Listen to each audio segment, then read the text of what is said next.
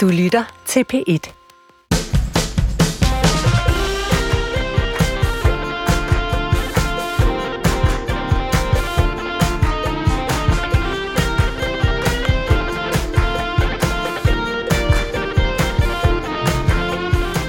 God formiddag og rigtig hjertelig velkommen til programmet Ugen Forfra. Det er her i vores ugentlige overskriftsværksted, at vi lige skriver ugen igennem endnu en gang og sikrer os, at den har fået de helt rigtige overskrifter. Og det er altså det, vi skal bruge de næste to timers penge på. Mit navn er Aminata Amanda Kåre, og ved min side har jeg som altid Huxi Bak. Hej Huxi. Hej så. Og så har vi selvfølgelig også en ugens gæst, som i denne uge er ingen ringere end politisk leder for Radikale Venstre, Martin Lidegaard. Yes. Velkommen til. Tak skal du have. Tak fordi jeg må komme. Jamen selvfølgelig. Vi er glade for, at du er her.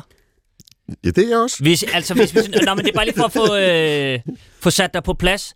Hvad, hvad kalder du dig? Et politisk leder? Så er du tidligere øh, klima- og energiminister, tidligere udenrigsminister, forfatter. Ja. Lige, ud, og, lige udgivet en øh, bog. Og tidligere formand for, for Tænketanken Concito, som jeg var med til at stifte. Ja. Men faktisk er min helt formelle titel i dag, at jeg er formand for den radikale Venstres folketingsgruppe. Det er sådan, hvis du vil have den. Det er den helt... Helt officielle, yes. Og det er øh, et helt vildt job, jeg har fået der. øh, det, det må jeg bare sige. Øh, det at være partileder er jo, at man står op om morgenen, øh, og det tror jeg gælder alle partiledere, og så har man en fin øh, kalender, og man glæder sig til det, og så på vej ind på cyklen, så dumper vejsidebumperne bare ned. Altså, nye ting, der sker. Øh, FE-sag eksploderer, øh, koranlov, øh, you name it, ikke? Øh, Jamen, vi kommer til det hele. Ja, vi kommer til det hele. Lige præcis. og, øh, og så skal du simpelthen bare, øh, og så inden du er inde på, på, på cyklen og, og når borgen, så er hele din kalender bare lavet fuldstændig om. Men må jeg spørge om noget? Det er vel også sådan en kombination af, at så cykler du ind mod borgen, og så kommer der de her, så kommer der FE-sag, så kommer der koranlov, men det er vel også sådan, så kommer der også intern kævl og bævl og alt muligt. Det er jo også dig. Det er dig, de ringer til og siger, Martin, der sidder nogen over. Altså, eller, eller hvordan de, nu, hvordan de nu siger det. Det var ikke en parodi på nogen specifik. Fra de, det var bare... Det var politik. det var præcis. Ja, Jamen, øh, det, det, det er fuldstændig rigtigt. Altså, det, øh, det var der en af mine kollegaer, der sagde, altså en anden partileder, at øh, du vil blive overrasket over, hvor meget det fylder det med at sikre, at øh, der er enighed. Ikke? Øh, Ja. Man skal jo forestille sig, at folk bliver valgt i deres egen ret. De har grundloven på deres side. Vi er det samme parti. Vi deler jo grundværdier og grundanskuelser. Men selvfølgelig kan der være forskellige holdninger til, hvor skal abortgrænsen være, eller hvor skal, øh, hvad med aktiv dødshjælp, eller øh, hvad med koranloven, hvad skal der til, for at vi synes, det er en god idé. Det kan jo da sagtens have forskellige holdninger til. Og øh, så er min opgave selvfølgelig at sige, okay, hvor ligger snittet, mm. øh, og hvordan kommer vi videre, og hvad kan alle være i? Øh, og nogle gange er man også nødt til at bryde armen lidt om på en, og slippe den på en anden, og øh, jeg kan ikke fyre nogen, heldigvis, øh, men jeg kan da forhåbentlig få taget Men det til har rette. du lyst til det nogle gange, Martin? Altså, man vil jo lyve, hvis ikke der er konkrete, kan man sige, episoder, hvor man tænker, ah, det er nu nødvendigt. øh, Men det bliver færre og færre, vil jeg sige, for det her er jo også noget, man lærer. Man lærer jo også måske at gå ind lidt tidligere og sige, det her, det kommer. Så måske skulle vi tage en drøftelse nu, i stedet for den bum dukker op. Og, øh, og jeg synes også, man lærer folk bedre at kende, og man får også større forståelse. Og jeg vil sige, at den anden side af det her, det er jo, at øh, når man rummer mange holdninger, øh, og det gør man i et parti som Radikale Venstre, så bliver man jo også klogere på en sag. Og vi er jo altid kendt for at blive gjort grin med på den ene side og på den anden side. Men det er en god proces, så skal man bare kunne tage en beslutning på et tidspunkt og sige, det er så her, øh, skabet står, Ja, ikke? ja. Jo, Men, jo. men, men det er jo i og for sig... Og ellers så kommer man ikke med i regeringen. Nej, nej. Så siger gør- jeg ikke mere. Nej, det gør jo ikke noget, øh, at man øh, kan tage sagerne og se den fra forskellige prismer, inden man beslutter sig for, hvor skabet står. Det er korrekt, og det- det, det det, skal det, det er en fed proces, synes jeg også. Det på, og, altså, vi har to timer til at gøre lige præcis Det det. er lige det, vi skal. Altså, og vi skal, som du sagde, øh, vi skal forbi noget koranlov, vi skal, øh, vi skal snakke fedmemedicin, unge, der drikker, aktiv dødshjælp. Altså, der, der er jo sket en del i den her uge, må vi bare sige. Men vi starter lige med et, øh, et øjeblik, som blev ret berømt. Det drejer sig om FE-sagen. Jeg skal nok lige prøve at give, selvom det er nogenlunde komplekst.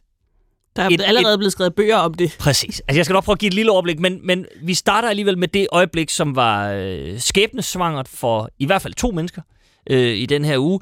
Claus Hjort Frederiksen, som var under anklage for altså landsforræderi, stod til muligvis at komme 12 år i spjældet, er gæst hos Søren Libert på TV2 News, og så lyder det sådan her. så har man jo ikke øh, været igennem en sagsbehandling Men, men ved du hvad, undskyld, jeg lige afbryder dig, Claus Joffred. Du skal nok få lov til at svare færdig, men jeg har lige fået at vide øh, fra redaktøren på programmet, der sidder og følger med i, hvad der ellers foregår ude i verden, at jeg kan hilse dig fra din advokat, René Offersen, og sige, at sagen øh, er droppet.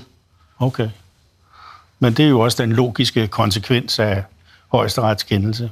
Men det betyder sådan set, mens vi to sidder her, at sagen for dit vedkommende er afsluttet. Ja, ja. Jamen, det er jo super glædeligt.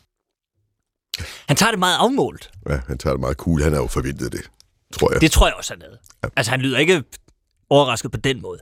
Men, Martin Lidegaard, må jeg, inden vi ligesom... Altså, må jeg... For det er virkelig komplekst, det her.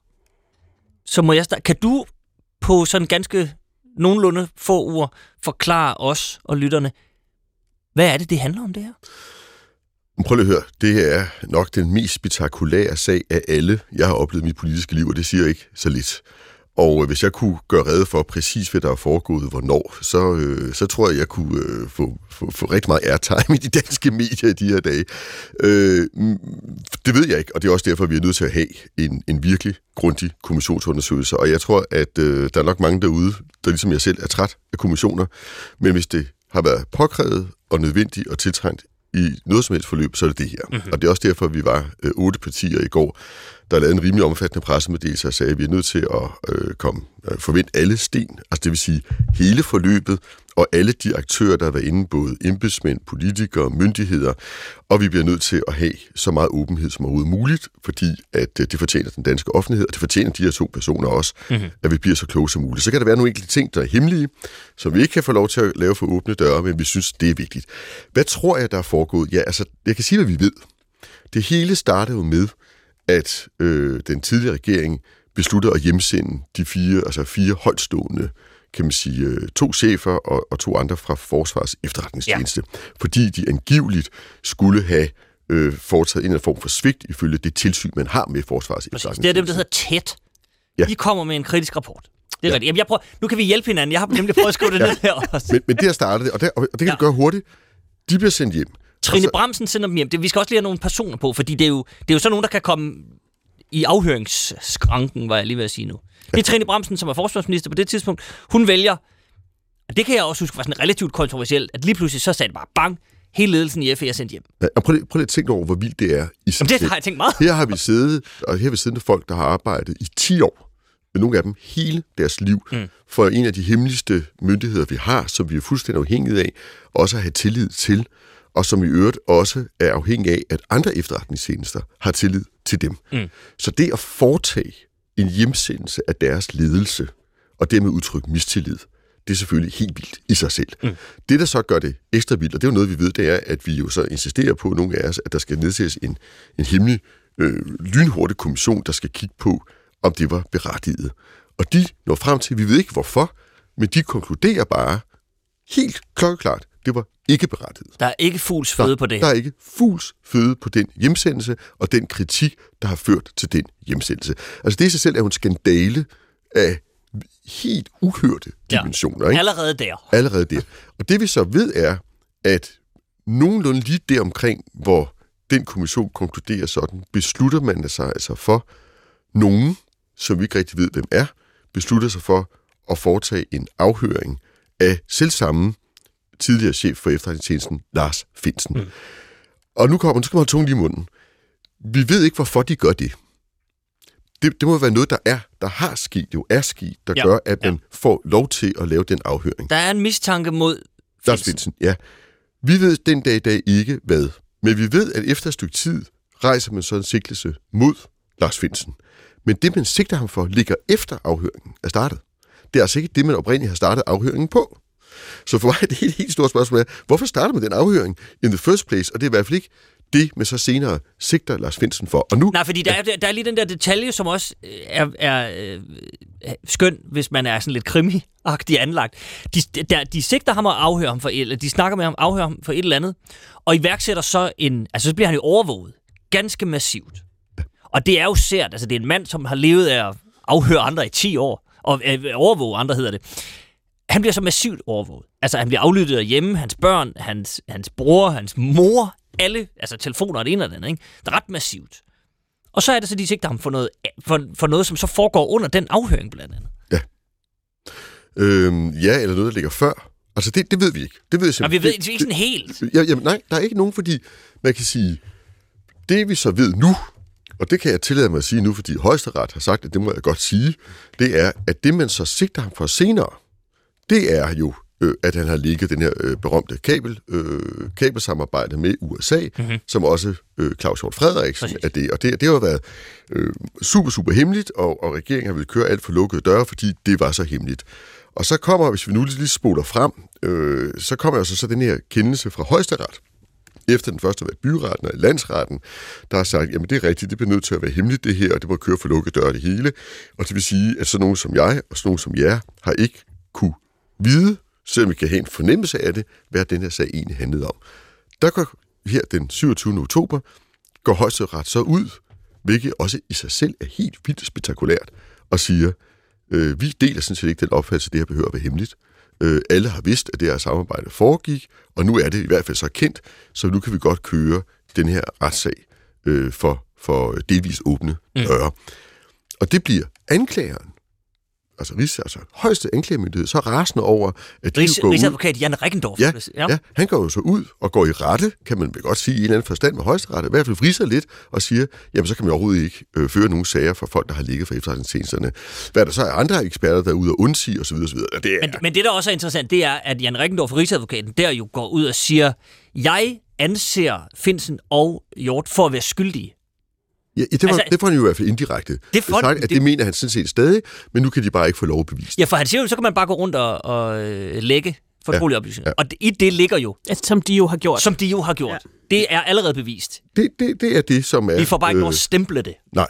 Nå, Det er spændende. Øh, men, men, men der kan jo også ligge, altså bliver jeg nødt til at sige for god ordens skyld, der kan jo også ligge noget andet end den sag, mm. som hverken I og jeg kender Klart, til, klart. og som kan være... Altså, øh, men, Og som men, højesteret, men det skal vi måske også holde fast i, som højesteret også anerkender og siger, det er jo delvis åbne der. Der kan sagtens dukke noget op, hvor vi siger, og vi værende højesteret, her kommer nogle oplysninger frem, som, og der lukker vi døren. Det er ikke alle, der skal høre det her. Ja. Øh, øh, men der er noget af det, og altså igen, det med kabelarbejdet og sådan noget, anser man, samarbejdet anser man nu for, Ja. for ke- altså almindelig kendt. Ja, og derfor er det, altså jeg kan ikke fortænke nogen, når man så ser på hele det her forløb, altså fortænke nogen i at tænke, at det her, øh, hele det her forløb, som det eneste, vi kan være sikre på, og som jeg egentlig tror, alle er enige om, det er, at det her har skadet de danske efterretningstjenester. Og det har sået en Ja, alvorlig, øh, en, en, en, en meget, meget, kan man sige, alvorlig tvivl ved øh, fornuften i, øh, i første omgang overhovedet at sende de her mennesker hjem. Og så starte hele den levine, hvor mm. den ene, det virker jo som om den ene dårlige beslutning har taget den anden. Det er også det, anklagen lyder på derude. Min opgave, føler jeg nu, øh, med den position, jeg sidder med i Folketinget, har været, at jeg har talt meget nøje med, med andre partiledere og, og, og kloge folk, øh, både ude og inden for borgen. Øh, det her er jo noget, hvor vi er inde og rører ved kernen i vores retssamfund. Altså det er, når højeste ret laver sådan en kendelse, og når Rigsadvokaten siger, som han gør, og når vi er på noget, der har så afgørende betydning for, for vores sikkerhed og hele tredeling af magten mellem den lovgivende, den udøvende og den dømmende magt, pludselig går op i en spids som det her, så er vi inde og ved kernen i vores demokrati, kernen i vores retssamfund. Og der bliver vi bare nødt til at sige, at den grund skal alle kort på bordet, som overhovedet kan komme på bordet. Og vi kommer til at tage, det kan vi jo høre, en omridning med regeringen nu, fordi til synligheden insisterer regeringen på stadigvæk af sikkerhedsmæssige årsager at ville holde alle døre helt lukkede Mhm. mm-hmm. i den undersøgelse, der kommer. Og der må jeg bare sige, i mit hoved er der ikke nogen højere instans end højesteret i det her land. Og når de har afgivet en kendelse så klokkeklart, at man kan lave, man vil kunne føre de her øh, sager øh, for delvist åbne døre, så kan jeg ikke få ind i mit hoved, hvorfor man ikke skulle kunne lave en kommissionsundersøgelse for delvist åbne døre. Mm. Øh, jeg, jeg anerkender fuldt ud, at der kan være hjørner, hvor man skal lukke dørene, øh, og, og selvfølgelig er hensynet til dansk sikkerhed overalt.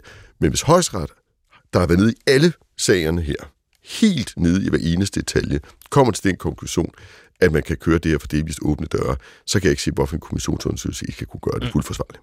Men Martin Lidegaard, må jeg spørge dig? Øhm, altså, jeg nævner lige et par detaljer fra det forløb, du meget glimrende opridsede før. Øhm, mens man aflytter øh, Finsen, Øh, og mens øh, den her anklage mod øh, Claus Hjort pågår, og han går rundt og ved ikke rigtigt, han ved bare, at han er anklaget for, for landsforræderi, men han må ikke sige, hvad der står i den der sigtelse og det ene eller andet, så sker der jo også nogle ting, som man kan undre sig lidt over, sådan, at nærmest panikagtige. Det kommer frem, at PET har været i Folketinget. Jeg ved ikke, om du selv har været med til de her øh, briefinger. PET holder nogle briefinger, hvor de blandt andet fortæller noget om Lars Finsens sexliv, noget med, at han måske det er lidt svært at finde ud af, om han har stjålet en cykel, eller om han har taget en gammel cykel med en af de her gule striber på, hvor der, en seddel, hvor der står, at den her cykel har ligget her i to Politiet år. Nu, nu, snart nu, nu bliver den altså snart fjernet. Så tager han den og kører op i sit sommerhus. Og, altså, sådan nogle detaljer, hvor man tænker, altså, det, det virker meget panisk, at PET arbejder med sådan noget og skal briefe øh, politiske ledere på Christiansborg om, om sådan noget her. Det, det har sådan en snært af karaktermor, hvis man blander folks sexliv ind i det. Det, jeg vil frem til i virkeligheden, det er... Øh, man kan få sådan en fornemmelse af, og nu spørger jeg om, for der er, hvis jeg stiller det groft op, så er der måske så er der tre veje at gå. Det her kan være et resultat af voldsom inkompetence på altså flere steder. Så kan det være en eller anden grad af et politisk morforsøg. Det er jo det, øh, nogen, i hvert fald Claus Hjort selv, siger, at det er simpelthen politisk øh, motiveret det her, og man vil, øh, man vil lukke ham ned. Øh, også fra en departementchef i statsministeriet, det kan vi vende tilbage til. Eller også så er der det scenarie, og det kan være, at vi skal starte der. Kan du se et scenarie, hvor, hvor øh, du tænker, det giver mening det her? Det er håndteret korrekt? Jamen, Nå, jeg- men det er jo jeg- altså, jeg- det er jeg- godt jeg- Jeg er i hvert fald Det er enig det, med det, dig i, hummelgår ud, så det er bare efter bogen, det her. jeg, jeg er enig med dig i, at der er de tre muligheder. Og, og, og grunden til, at jeg egentlig synes, at alle i den her sag, inklusiv regeringen, og de folk i toppen af regeringen, der er under meget, meget hæftig beskydning her, og, og, og under meget hæftige anklager, Mm. alle har jo en interesse i at finde ud af, hvilke af de tre ting, der er det rigtige. Det har burde jo alle vel ikke en interesse i. Og, jamen, nej, nej, nej, nej. Afhængigt af, det- hvilken en det af dem, der er rigtig. Det er klart, det, det, det, det har du selvfølgelig. Yes, det, det har du ret i. Men man kan sige, hvis alt er sket efter bogen i hvert fald, så har de interesse i, Klart. at det kommer frem. Mm. Sådan, at de kan få visket de anklager af sig, og sådan så, øh, at, de- at de ikke er under mistanke for inkompetence. Øh, og, og derfor, øh, når nu højesteret har sagt, at det her kan ske så for åbne døre, eller delvist åbne døre, så, så synes jeg bare, at man burde have en interesse i, at det så også sker. Øh, og det er i hvert fald det, vi kommer til at arbejde for. Det er det politiske i det for mig. Øh, jeg, har- jeg har ikke stort behov for at udtænke alle mulige konspirationsteorier. Nu har jeg bare gengivet, hvad der kører derude. Ja, ja, og- Men, og, og, og jeg forstår godt, der er mange spørgsmål. Det, jeg har også mange spørgsmål. Mm. Ubesvarede spørgsmål selv. Øh, jeg tror, Claus Hjort... Øh, Altså, han er nok, han, han, det er en lidt mere enkel sag, fordi øh, til synligheden af det, øh, han vil blive anklaget for, det er det der lig. Det er, at han sad i Libert og sagde de der ting. Det er også det, han selv har sagt. Det er Ja. derfor tillader mig at Ja. sige det. Jeg tror ikke, han er beskyldt for andet, så vidt øh, jeg har hørt i hvert fald, eller kunne konkludere. Øh, men altså, øh, konklusionen på det her er, nu skal det undersøges. Jeg vil også gerne have det undersøgt relativt hurtigt, for de det fylder. Det fylder jo mm. helt vildt meget derude, øh, også for efterretningstjenesterne, og det er ikke godt for nogen eller noget af sådan noget. Øh, det, det står og simmer for længe. Men øh, nu du nævner det med efterretningstjenesterne, der er, altså er der ikke blevet, er der ikke blevet gjort en sådan relativt uoprettelig skade, når øh, jeg som øh, borger øh, er meget bevidst om, at der er mange af de her ting, mange ting i den her sag, som jeg ikke nødvendigvis kan få indsigt i, men jeg er blevet meget bevidst om, hvor meget man kan bruge imod mig, at jeg ikke kan få indsigt i alting. Altså jeg er blevet meget bevidst om, hvor nemt det er at manipulere med sandheden ved at, ved at kunne sige, det kan jeg desværre ikke gå længere ind i. For, for din sikkerheds skyld kan vi ikke fortælle dig om det her. Men- men det så, er- Så, er, så er tilliden vel lidt et knæk. Men det, det, jeg synes, det er spot on, det du siger. Og det er jo derfor, at det ikke er ligegyldigt, om det foregår for delvis åbne døre eller ej. Og det er ikke ligegyldigt, om den her sag bliver fuldt belyst, og alle kan se sig selv i den, for vi er inde ved nerven i vores retsstat. Vi er inde ved, kan man risikere, hvis man faktisk er uskyldig, at blive dømt for det alligevel. Nu får vi det aldrig at vide, fordi sagerne ikke kører, men mistanken vil stå og flagre derude. Så der er noget ekstremt principielt i det her. Øh, og så er der ud over det, synes jeg faktisk også et hensyn til de folk, der har været på anklagebænken. Det, det her kan jo ikke erstatte en retssag mod dem under nogle omstændigheder, men det kan måske godt synliggøre og klargøre nogle af de spørgsmål, vi sidder og diskuterer her, så de i hvert fald kan blive delvist øh, renset, eller det modsatte, at der var faktisk nogle problemer, mm. som regeringen var nødt til at agere på. Nu hørte jeg jo her i, øh, altså Danmarks Radio havde så fat i den tredje person, den hemmelige petagent, som siger, og jeg ved jo ikke mere, end I gør, hvad det angår, jeg har oplysninger i den her sag, som ikke er kommet frem. Det er jo så Samsam-sagen, øh, som jo er et helt ja, tredje kompleks, der ligger ved siden af. Ja, ja, ja. Øh, og, og, men, men der gælder jo fuldstændig det samme, og, og mit synspunkt er det samme. Vi, vi kan jo ikke leve med, at Samsung, uanset hvad han har gjort og ikke har gjort, øh, risikerer øh, et justitsmord, og at vi ikke får det belyst. Det kan vores rets øh, følelse mm. ikke holde til. Men så er der jo lige, hvis jeg må, øh, jeg ved ikke om, om det her er decideret Jolens advokat, men der er jo også noget interessant ved, at Claus Hjort jo også turnerer med alle mulige beskyldninger. Han er jo også ude at sige, jamen, han har jo sagt, jeg ved, at det er Barbara Bertelsen, departementchef i statsministeriet, mm. også som jo er øh, blevet relativt berømt også for sin rolle i øh, øh, Mink-sagen og så videre, og en advarsel, og den blev trukket tilbage, og det ene og det andet. Men han, Claus Hjort siger, det, jeg ved, det var øh, Barbara Bertelsen, hun sidder og ser Libert, ringer til nogen og siger, nu skal der lukkes ned, og, og han, det ved jeg. Jeg kan ikke fortælle jer, hvordan jeg ved det, men jeg ved det det er jo også sådan, men det kan vi jo ikke vide, om det er rigtigt. Nej, Han er jo part i sagen. Men, ja, præcis. Jo, præcis. Altså, og jeg, og jeg, prøv prøv jeg ved ikke, jeg ved ikke, jeg ved ikke en dyt. Jeg tør slet ikke gå så langt i konspirationsteorierne. Men, men det er jo også en lidt utålig situation, at der hænger sådan nogle anklager i luften. Alle har der interesse i, at de øh, kommer væk. Øh, og det gør de jo, hvis man kører en uh, fuld åben kommissions... Øh, der, hvor den kan være åben kommissionsundersøgelse, for at afdække alle hjørner af det. Øh, og øh, altså, jeg... Ja, Øh, det er jo helt tydeligt, at Claus Hjort er, er fly forbandet øh, over øh, hele det her forløb. Og det forstår man jo godt, hvis han har ret i, altså at, at det her på en ja. eller anden måde øh, er, er orkestreret osv. Men, men øh, jeg kan ikke, og jeg vil ikke finde en dom i den sag, før jeg har fået åbenhed om, hvad det er, der har foregået. Det kan men, jeg Martin, ikke, og det skal jeg ikke. Så melder spørgsmålet sig, Øh, torsdag sender I en pressemeddelelse ud, en næsten samlet opposition. SF er ikke med, men det er fordi, de er trætte af breve siger de. Ja, ja de, ved, de er I, I må meget gerne ringe og spørge SF, fordi jeg gang i, for det forstår jeg ikke rigtigt, øh, hvad der foregår. Det er at hækle en besked til nogen. det ved jeg ikke. Men, men, men en, vi kan godt tage dem med, så langt som at alle ønsker åbenhed. Det er en samlet opposition, som ønsker åbenhed. Men vi har jo en flertalsregering. Martin Lidegaard Øh, hvad gør I, hvis regeringen siger, jamen det er fint nok, men ved I hvad, vi gør, sådan som vi har sagt, vi udvider øh, kommissionet for den øh, nu øh, allerede i gang satte kommission, den er jo lukket. Vi åbner bare det, de skal kigge på, men vi får, stad, vi får stadigvæk ikke at vide, hvad det er. Hvad gør I så? Så gør vi det, som vi skriver i vores pressemeddelelse. Så laver vi selv et beslutningsforslag til Folketinget. Så lægger vi det ned, og så ophæver vi det, der hedder clearingsystemet. Ja. Det vil sige, så skal alle, alle folketingsmedlemmer ned og stemme. Men, og det betyder, at der er Øh, og nu kommer den finere øh, ja, ja, men... øh, politiske motorik ind her. Ikke?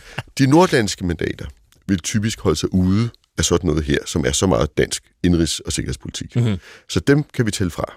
Så nu er vi tilbage på 175 øh, mandater. Der har regeringen, som det ligger nu, et, et mandat flertal. Mm-hmm. Så hvis der er en venstremand eller kvinde, eller en for moderaterne, der faktisk stadig mener det, som de mente for et år siden, nemlig at den her sag fortjener fuld belysning. Sådan som Janne Jørgensen var ude at tweete, det her er Altså, Mink-sagen er det rene vand i forhold til det her. Det ved Eller noget af den stil, har jo... Jeg tror ikke, han mener det mere. nej, det, det, det tør jeg ikke sige. Jeg googler lige vindbøjtel. Oh! Men det, det, er, det, det, det, det tør jeg ikke sige. Altså. Men jeg tør i hvert fald sige, at, at så skal alle ned og vise, om de rent faktisk mener, at en af de absolut største skandaler i nyere dansk retshistorie vidderligt ikke skal belyses til bunds, og vidderligt ikke skal ske med de delvis åbne døre, som højesteret i det her land har sagt, at man kan. Men der og, tror det, jeg... og det vil jeg bare gerne se, men vi kan jo lave en lille... Ja, ja. Øh, altså jeg, jeg vil også jeg, gerne se jeg, det, det ikke jeg, er det. Jeg ved ikke, hvad der sker jo, men jeg siger bare, at jeg tror, der er nogen, hvis jeg kender øh, de folketingsmedlemmer fra Venstre og Moderaterne ret, der er nogen, der får en meget tung gang ned til Folketingssalen den dag, hvis de virkelig har tænkt sig at stemme imod deres overbevisning. Absolut, men det samme kan man jo sige om, om koranloven, som vi skal til senere. Der er der jo også snak om ophævning af clearingsregler, og folk skal derned, og de skal nok være tungsindige og se triste ud, og, og en tårer i øjenkrogen og alt muligt Sådan er politik nogle gange. Sådan er politik, der, yes. men, men, men hele den her regering er jo baseret på, at man har taget en beslutning, der er 180 grader diametralt modsat det, man mente for et år siden. Så det vil ikke chokere mig, på nogen som helst måde, hvis de bare går ned. Ja, ja, vi er blevet banket på plads. Så det er raison d'etre for den her regering. Det er, at vi bare øh, giver køb på det, vi mente for noget tid siden. Altså, jeg, jeg, jeg kan jo heller ikke... Således optimist. Ja, ja, men, men, men, men husk, jeg, kan, jeg, jeg kan ikke garantere noget som helst.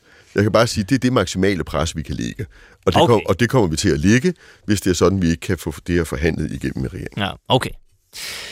Vi må hellere se at få... Øh, Og så håber vi jo, at SF vil være med til det. Om det vil de da sikkert nok. Ja, det håber jeg. Bare det ikke bliver per brev. Det virker som om, det er det eneste, de har noget imod. Men altså... Nå, vi skal prøve at sætte en overskrift på. Jeg har virkelig... Jeg har en 40-50 stykker her. Jeg, Har du det? Nej, men det, jeg, synes, det, jeg synes, det var svært, og der var også bare meget. Men altså... Jeg er endt med at skrive... Efterretningstjenester, skæg og blå briller viser sig bare at være hat og briller. Jeg synes, den er flot. Ja, det gør os lidt kortere. Kan det? Eller det kan den givetvis. Det er jo ikke for... Blå skæg og briller er hat og briller. Ej, måske lidt for indforstået. Ej, du, du, du er nødt til at have første med, du har ret. Ja. Jeg tænkte lige, at ef- efterretningstjenesten skal lige med, så man Kald- ved, hvor man er. Kald det FE. Ikke? Jamen, er Pet, har, det er altså Pet, der går og breder, ud, breder rygter om, om sexlivet. Nå ja. Det er Pet, siger jeg bare. Så jeg følte, at de skulle med begge to. Men kan I mærke, det er så kompliceret en sag, man kan næsten ikke, det er virkelig svært at koge en, ma- en marketerning her. Det er stort set umuligt. Og, altså det faktum, at vi her for eksempel går udenom Samsam-elementet. Nå, men det, og det er noget andet. Det er en lille ting. Jo, jo. Øh, ej, men, det, men, men prøv lige her. Den er ikke glemt. Det og den kommer vi tilbage ikke. til, fordi det, den her FE-sag har jo implikationer for den. Ja. Øh, men det når vi ikke i dag. Men det er bare for at sige, at den er ikke glemt. Det er Altså, prøv at høre, det er, vi er her i næste uge også, så Ja. det skal nok... Og som, det er fuldstændig rigtigt, den er ikke glemt.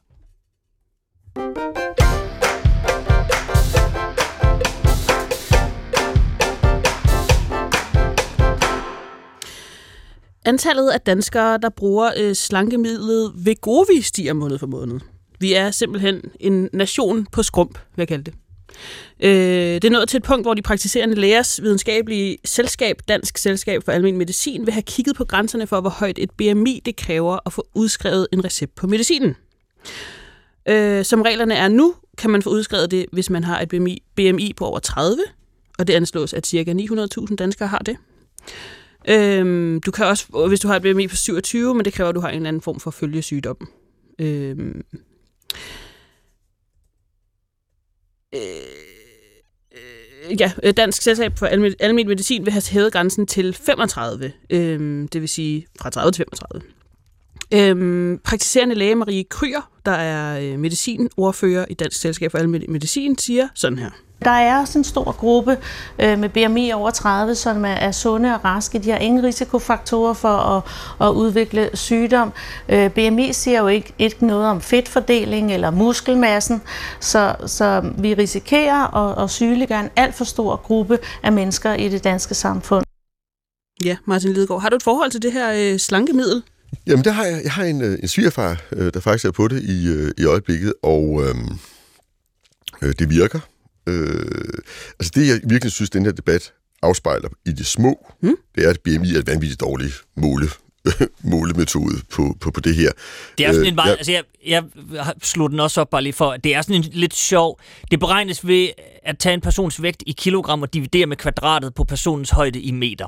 Og det, det er rigtigt. og det, Det er det, det rigtig- men er man så overvægtig, det ved jeg ikke, eller er man bare sjov Du kan også formet, være eller? meget muskuløs. Jamen det er nemlig, altså det er sådan en lidt... Ja.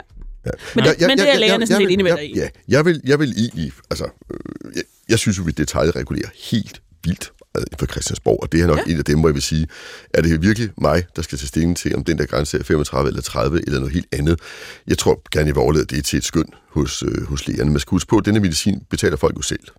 Øh, så altså det, det er kun konsultationen, om du vil, som, og den, den tror jeg ikke nødvendigvis, der bliver færre af, fordi man, Man kan godt den få noget grænse. tilskud. Der er, der, er, noget- der er nogle Ja. ja. økonomiske aspekter i det. Der Ja, hvis du er både, sukkersyg, så vidt jeg forstår. Ellers hvis du er diabetes, så kan du få jeg tilskud. tror, jeg tror Nej. faktisk godt, man kan få... Fordi, du, fordi så snart du ligesom er recept, inden for receptområdet, så er du syg nok.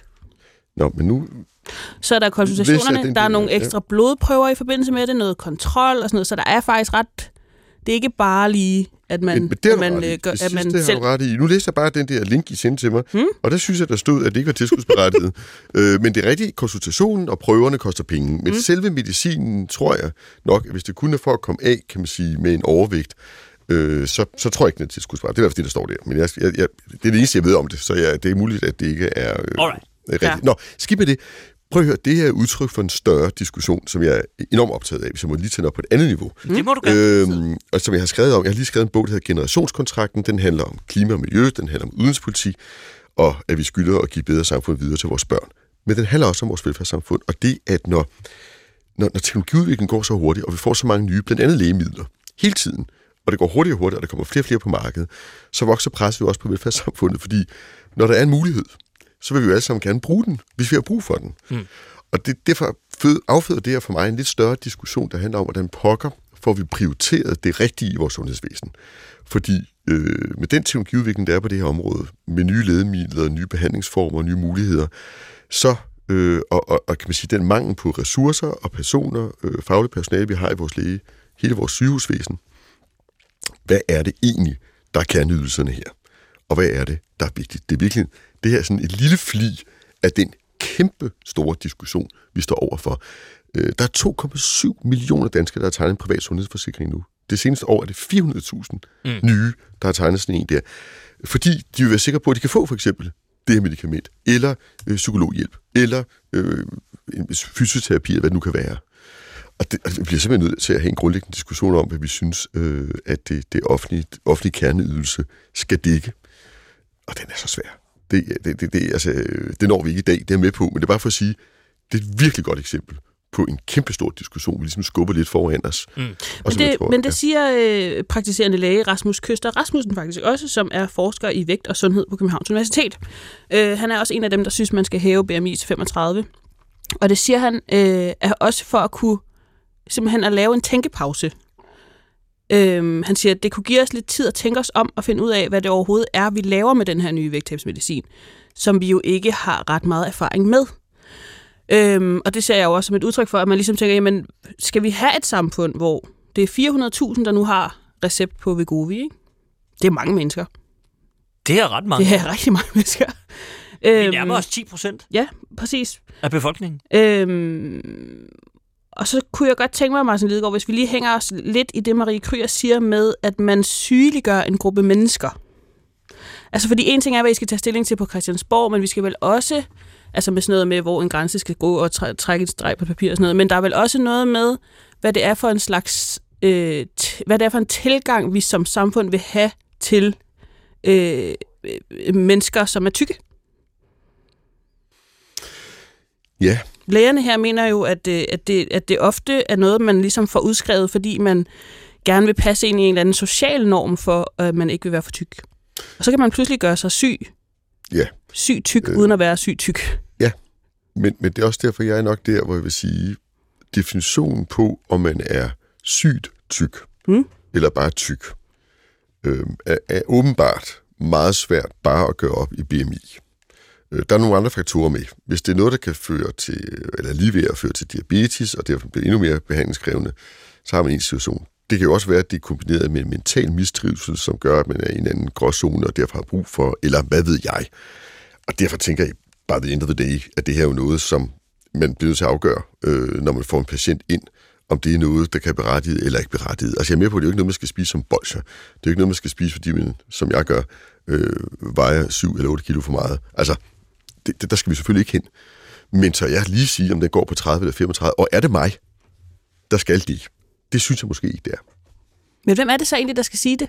Ja, men det er, øh, jeg tror, jeg, altså jeg helt generelt er noget af det, vi bliver nødt til at gøre i vores sundhedsvæsen, hvis vi skal øh, forsøge at rydde lidt op, det er, at vi må sige, der er nogle livstruende sygdomme, der er nogle øh, helt grundlæggende ting, som, som skal være universelt dækket, og som vi selvfølgelig øh, per definition siger, at man er. Og så bliver vi nødt til at tro på, at vores læger kan lave et skøn selv, og at vi ikke skal regulere hverken dem eller sygeplejersken eller nogen andre helt ned i boksen på procesregler, dokumentation og så videre på dit og dat. For så bruger de deres, for meget af deres tid på det, og for lidt på det, vi har brug for, de bruger nemlig at tale med os og give os den behandling, vi har brug for. Men der er vel nødt til at være en eller anden grad af regulering. Jeg hører dig heller ikke sige, at det skal være fuldstændig korporland, men nu i forbindelse med den her sag, hørte jeg, øh, der var også, så dukker der så noget, øh, altså online konsultation op, at man simpelthen, så kan man bare lige ringe til, og ikke engang til sin egen læge, så dukker der simpelthen sådan nogle altså lynhurtigt øh, klinikker op, hvor sådan, halløj, det, vi har sådan en fedmeklinik her, så kan du bare ringe til os, fordi så kan vi lige i telefonen afgøre, om du kan, er berettiget til at få noget Vegovi. Og så, altså, og så stak det jo af, når det ikke er sådan, så kan du, jamen jeg har beregnet på nettet, at mit BMI er sådan cirka, og eftersom du ikke kan se mig, så har jeg lagt lidt til, fordi så kan jeg, altså, der er vel nødt til at være en lille smule regulering der. Der handlede det jo om nogle læger, ingen nævnt, ingen glemt, men de endte på Nygaard. Og så øh, var, havde de ikke sådan rigtig læst op på reglerne og det ene og det andet. Og sådan noget. Så blev det sådan lidt cowboyland i det der. Så der skal vel være en eller anden... Jo, men prøv at høre. Altså, Regulering, nu, nu skal vi holde tungen lige i munden, ikke? fordi øh, nu- nu tillod mig lige at læse på linket, for at sige, at jeg ikke har sagt noget forkert før. Lad os nu sige, og, og det har jeg ikke, altså lad os sige, at medicinen er ikke tilskudsberettiget. Mm. Mm. Og lad os så sige, at øh, jeg synes, at jeg vejer 10 eller 20 kilo for meget, og jeg synes, det er et kæmpe problem i mit liv. Mm. Men det synes samfundet ikke, at I, man skal. Men hvis jeg så både betaler, at jeg går til en privat klinik, og får, kan man sige, det sundhedstjek, der gør, at jeg kan modtage medicinen, og det betaler jeg selv for, og jeg betaler selv medicinen.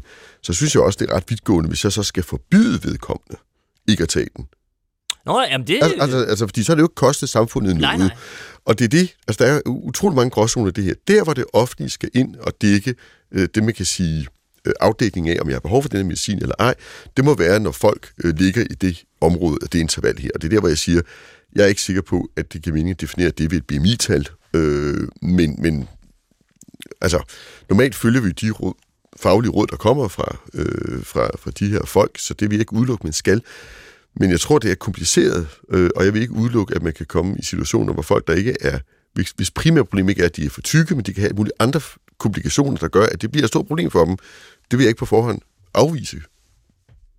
Altså, jeg synes, det er for svært for mig at sidde og lave den afvejning lige her i studiet, ikke? Altså, det tror jeg skal være en faglig afvejning derude. Men selvfølgelig skal de have nogle retningslinjer lægerne. Øh, det skal de da. I virkeligheden, sådan som jeg forstod det, så er der faktisk retningslinjer, men så er der nogen, der sådan lige vælger at glemme dem. Ja. Sådan virkede det. Det, det hører jeg også. Jeg hører også, at der er rigtig mange praktiserende læger, som øh, når folk kommer ned og siger, kæft, vil jeg gerne have det her, for det er et kæmpe problem for mig, siger, okay, lad os kigge på det. Og jeg, jeg, jeg spørger mig selv, altså, hvor stort et problem er det? Altså, at det der er bliver sådan? udskrevet med lidt løs hånd. Øh, måske. Man skal jo også videre. Måske. Der, står, der er andre ude i Måske. ventelokalet. Men hvis det er det, det her, den her nye anbefaling er udtryk for, så må man måske også kigge lidt indad øh, hos de praktiserende læger og sige, okay, og det kan også være, det, det, det er udtryk for. Jeg vil i hvert fald øh, nødig skulle lave et ekstremt snævert rum, inden for hvilket det er, for jeg tror, der kan være øh, andre grunde, der gør, at det kan være berettiget. Øh, og så er, der, er vi ude i, at hvis det foregår i fuld privat regi, så kan man til at gøre det, men det kan jo også være, og sådan er det også tit, at overvægt kan være forbundet med andre sociale problemer, så det er måske folk, der ikke har en meget høj indkomst, og derfor ikke selv kan købe så til den private behandling, mm. der, er, der er i skud her, øh, og derfor vil jeg meget nødig fuldstændig fast udelukke, at hvis man øh, ikke har over 35 i BMI, så kan man aldrig nogensinde gå til en offentlig konsultation på det her. Det vil jeg synes var for vidt at gå. Jeg tror måske, at man skal tilbage der, hvor du i virkeligheden startede, Martin Lidegaard. At det, problemet er, at det, problemet kan være, at det er BMI, der afgør det. Ja. Fordi der må være nogle mennesker med et BMI på også under 27, som på en eller anden måde også kunne falde uden for nogle... Altså jeg tror...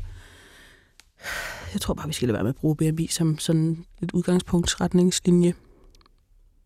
Så det vil være mit take. Er det, men er det din overskrift? Nej, nej. Jo, det kunne da blive BMI umulig indikator på. Ja, men så, men så, er, vi, Reelt. så er vi på videnskab.dk. Ja, jeg, jeg er jo mere ude i sådan noget øh, forfængelighed på recept, eller øh, som sådan en reklametagline for Vegovi.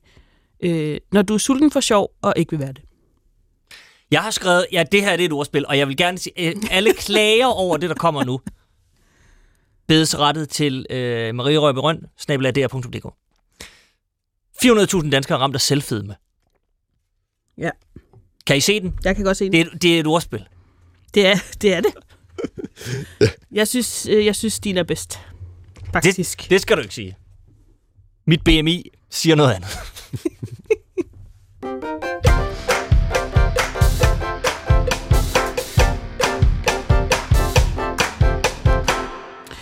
Øh, Martin Lidegaard, når vi sender det her program, så var det J-dag i går. Ja. Øh, er det noget, du fejrer? Øh, nej, det går i min ungdom. Mm. Men, øh, men det, det gør jeg ikke mere. I dag, der står den nok mere på et glas rødvin, når jeg kommer hjem. Hvordan fejrede du det i din ungdom?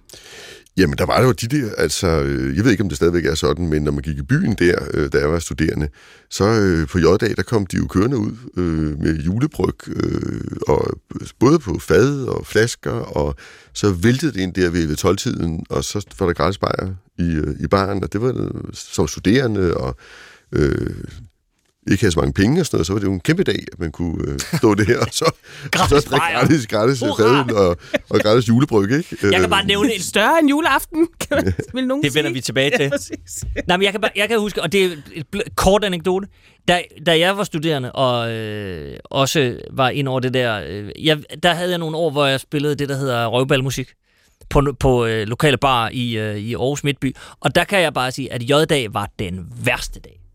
By far den værste dag. Man stod der og skulle prøve at spille øh, Proud Mary og, og underholde lidt, og så gik det i koma. Folk blev vanvittige. Jeg tror, Altså, var- jeg tror stadig, at J-dag er den værste Det tror jeg også. dag. Øh, Men det er også fordi, det er mange jo stærk øl, ikke? Altså, det er jo... Er galt. Det er stærk øl, og det er koldt, Det smager og det er forfærdeligt. gratis, og det, det hele her. Øh, men jeg skal i hvert fald hilse at sige, at ungdommen fejrer J-dag. Øh, det kan man se i TV2-dokumentaren Børn på druk, som jeg jo vil kalde en, øh, en evergreen i offentlig debat om øh, vores unge. Unge mennesker drikker for meget, og om de har en, en, en alkoholkultur, vi kan stå indenfor på en eller anden måde. Øhm, I Børn på druk følger man en gruppe skoleelever fra Odense, som sidste år var ude for at fejre J-dag, og den udkommer jo så altså nu i forbindelse med, at det er J-dag. Vi har et lille klip derfra. Er en større helligdag end Jesu Kristi fødsel. Så skal vi bare drikke os stive i juleøl og have det fedt. 3, 2, 1, nu. Det er er bare en dansk kulturarv. Altså, det er bare noget, man gør. En dansk kulturarv, som sagt. Altså, Hvordan er det blevet til en dansk kulturarv? Det er fordi, at man gør det hvert år. Det er dansk kultur, det er bare noget, vi gør, og det er blevet en tradition, fordi vi gør det hvert år. Øh, det kan man sådan set også sige om debatten om øh, unges alkoholvaner. Øh, Martin Lidegaard, er det her et problem? Ja, det synes jeg faktisk, det er. Ja. Altså, når vi kigger på statistikken og ser, at det danske unge jo år efter år topper øh, Ja. i Europa og internationalt i alkoholforbrug, øh, så er det jo ikke, fordi jeg ikke under de unge at have det sjovt. Og jeg synes også, øh, jeg selv havde øh, dele af min ungdom, hvor jeg, hvor jeg drak i weekenderne især, og havde det sjovt med det.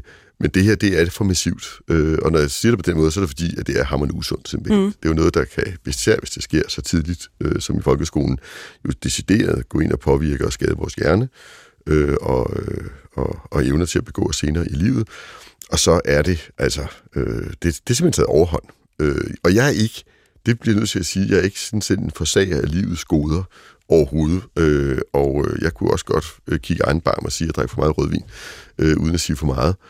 Men, men det her, og det er det umodholdende, øh, det øh, som, som sådan en weekend efter weekend, det, det, det føler jeg, at vi voksne er nødt til at sætte ind over for og sige, at det skal i nogle mere kontrollerede rammer. Og, øh, og det, det lyder enormt kedeligt, men, men hvis, hvis ikke man tager et ansvar som voksen her, øh, så føler jeg virkelig, at man gør børnene en bjørnetjeneste i ordets oprindelige betydning, mm. altså en dårlig, dårlig tjeneste. Den rigtige I, i sådan, betydning. Den i sådan, rigtige, ja. I sådan en misforstået øh, øh, voksengodhed, ikke?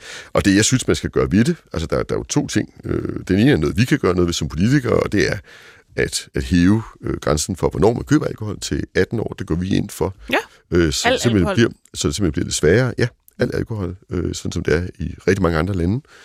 Og øh, det er jo ikke noget, altså så kan man jo få vinden til at købe, det lyder godt sådan noget, men vi ved, det har en effekt fra andre lande. Mm. Og det andet, og det er nok det vigtigste i virkeligheden, det er jo øh, at kigge lidt indad i, også hvad det er, vi introducerer vores unge for, og hvordan vi selv sætter reglerne derhjemme, og taler om de her ting og gør det. Hvad med, altså, i forhold til sådan, det der jo også er interessant ved det her, som øh, den, øh, nogle af de unge mennesker her betegner som større end Jesu Kristi fødsel, og mm. altså en, en kulturarv. det er også stærkt. Men det er jo også øh, et privat firma, der bare vælger at ankomme med noget alkohol i et salgsfremstød, og så bare vælte gratis øl ned over folk. Altså skal man, nu siger jeg bare helt øh, gammelfaragtigt, øh, bør- man sætte ind der og sige, prøv at høre som privat, hvis nu vi forestiller os, at, øh, at hash bliver legaliseret, og der så er nogen, der holder H-dag, i ja. starten af juni og bare kører rundt og deler joints ud, så tror jeg da også, man vil tænke, det er da måske lige... Eller Vegovi-dag? Lige for, eller Vegovi-dag. Det var måske lige frisk nok. Altså, kan, øh, hvad tænker du der, Martin? Nå, men jeg tænker, at øh, hvis ikke man regulerer øh, det her, øh, så vil øh, jo alle øh, selskaber med loven i hånd kunne lave den markedsføring, de vil. Mm. Hvis man lavede det, jeg foreslog, hæver grænsen til 18, så har man jo i hvert fald gjort det øh, kriminelt at give og sælge til børn og unge under 18 år, også øl, mm øh, på sådan en aften her. Og hvis det er rigtigt, at det her det er folkeskoleelever, så er de jo langt under 18. Og så vil man i hvert fald komme rundt om det på den måde. Øh, det er jo svært, prøv at høre, det, der, der, noget af det værste ved at være politiker, er, at man skal kunne svare på alting, ikke? fordi noget er jo også rigtig, rigtig svært øh, og fyldt med dilemmaer, fordi jeg synes jo så på den anden side også, at som et liberalt menneske, at der skal være en eller anden frihed til at være ung, og at der skal være en frihed til at gå ud og have det sjovt og stå til søren og alt sådan noget. Og en gang imellem er det så forbundet med alkohol, og det er også fint. Men jeg må bare sige, at når jeg kigger på de her tal, og når jeg kigger på, hvad det gør ved vores unges helbred, så føler jeg også, det er lidt svigt ikke at forsøge at sætte nogle lidt mere øh, kan man sige, strikse rammer for, for den frihed. Øh, og og øh, som vi alle sammen ved, forhåbentlig, så kan man også have det super sjovt og alt muligt, uden at blive plakatstiv. Altså enten ved ikke at drikke noget, eller ved at drikke en enkelt genstand eller to. Øh, og, og det her, øh, det er jo netop også fordi, det er stærke øl, øh, ret voldsomt, synes jeg. Altså, jeg, jeg vil gerne lige læse et citat op, øh, hvor jeg selv kunne mærke, at jeg i den grad er blevet, at jeg nu holder med de voksne øh, i forhold til regulering af, af alkohol for unge mennesker, fordi jeg kan godt huske den der følelse af, at det var en del af, af at man ligesom blev overdraget noget kultur, øh, når man måske var lidt for ung til at købe det selv, men begyndte at drikke alkohol, at det føltes som det mest naturlige, altså øh, danske, ordentlige i verden. men den her fik mig alligevel lige til at rynke på næsen. Det er øh, Emil Stenemann, som siger, nogle gange får jeg bare lyst til at slå mig løs, og så kan jeg godt komme op og drikke de der 15-20 genstande på et par timer, og han er altså 15 år gammel. Ja, men det er jo helt forkert. Det er det jo. Det er voldsomt. Ja. Det er helt vildt. Prøv, der sker et eller det er andet. Jeg, jeg, jeg, jeg har læst en historie på det her også. Altså, fordi da jeg gik i folkeskolen i 70'erne, øh, og det ved jeg med sikkerhed, at der var øh, kulturen, der, der drak vi måske, mens vi var i folkeskolen. Jeg prøvede måske at blive fuld to gange, eller sådan noget, i hele min folkeskoletid, sådan for 11 år.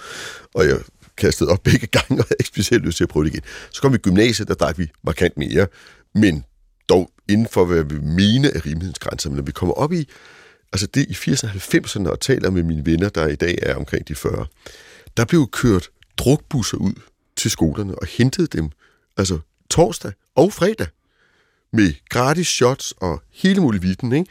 Og så blev vi kørt rundt i sådan nogle partybusser, og så ind på øh, Crazy Daisy, eller hvad det nu hed, det lokale diskotek. Og det er jo bare, altså, det er jo ikke rigtigt.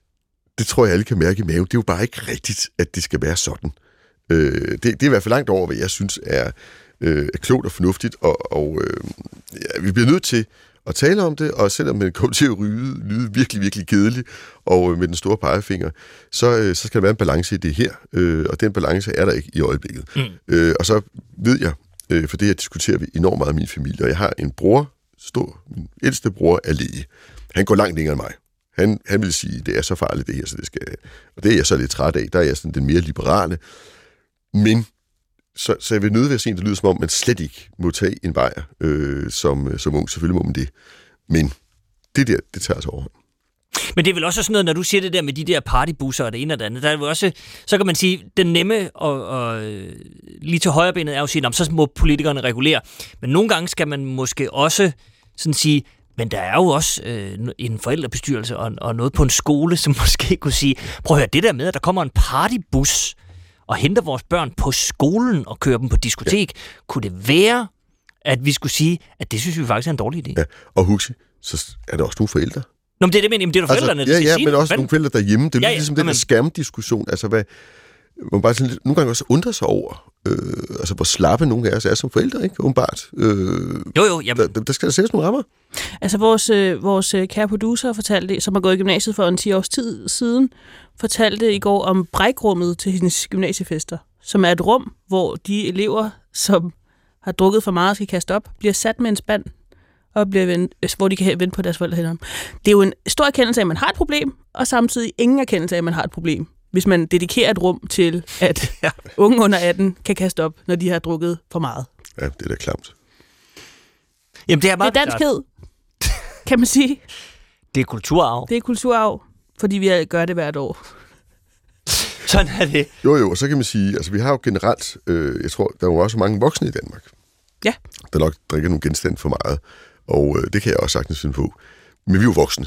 Det er også det, ligesom forskellen her. Vi er jo voksne, og, øh, og vi gør det så med, med øh, på en eller anden måde åbne øjne, øh, og nogle af os får, kan, kan, kan få, altså der er jo rigtig mange, der får egentlig problemer ud af det, men øh, alle os andre, som, som bare måske drikker på genstand for meget, gør det dog med åbne øjne.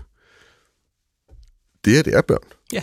Det er bare lige det, vi skal huske. Mm. Der, det er os, der er de voksne, og det er os, der skal sætte de rammer, fordi det er børn, vi snakker om. Vil du ikke være sød og sætte en overskrift på, min ven? Det kan du tro. Jeg har lavet en, der hedder øh, danske, dør, danske børn på druk. Det er en tradition, fordi vi gør det hvert år. Den kører jeg.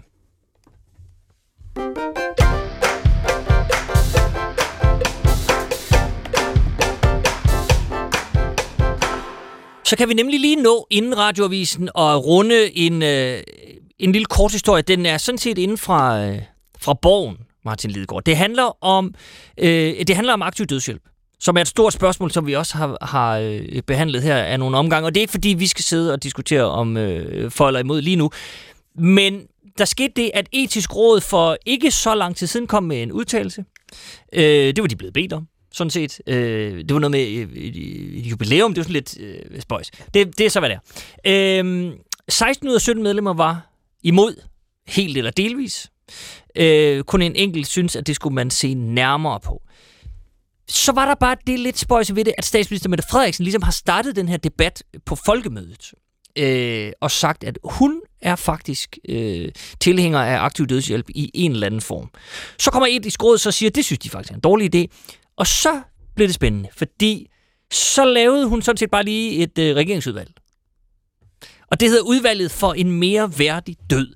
Og formålet med det er, citat, at understøtte regeringens ønske om at skabe en dansk model for en mere værdig død. Det lyder meget sådan, tak skal I have, etisk råd. Vi nedsætter lige et udvalg, som så mener noget andet, fordi det har vi sagt, at det skal de.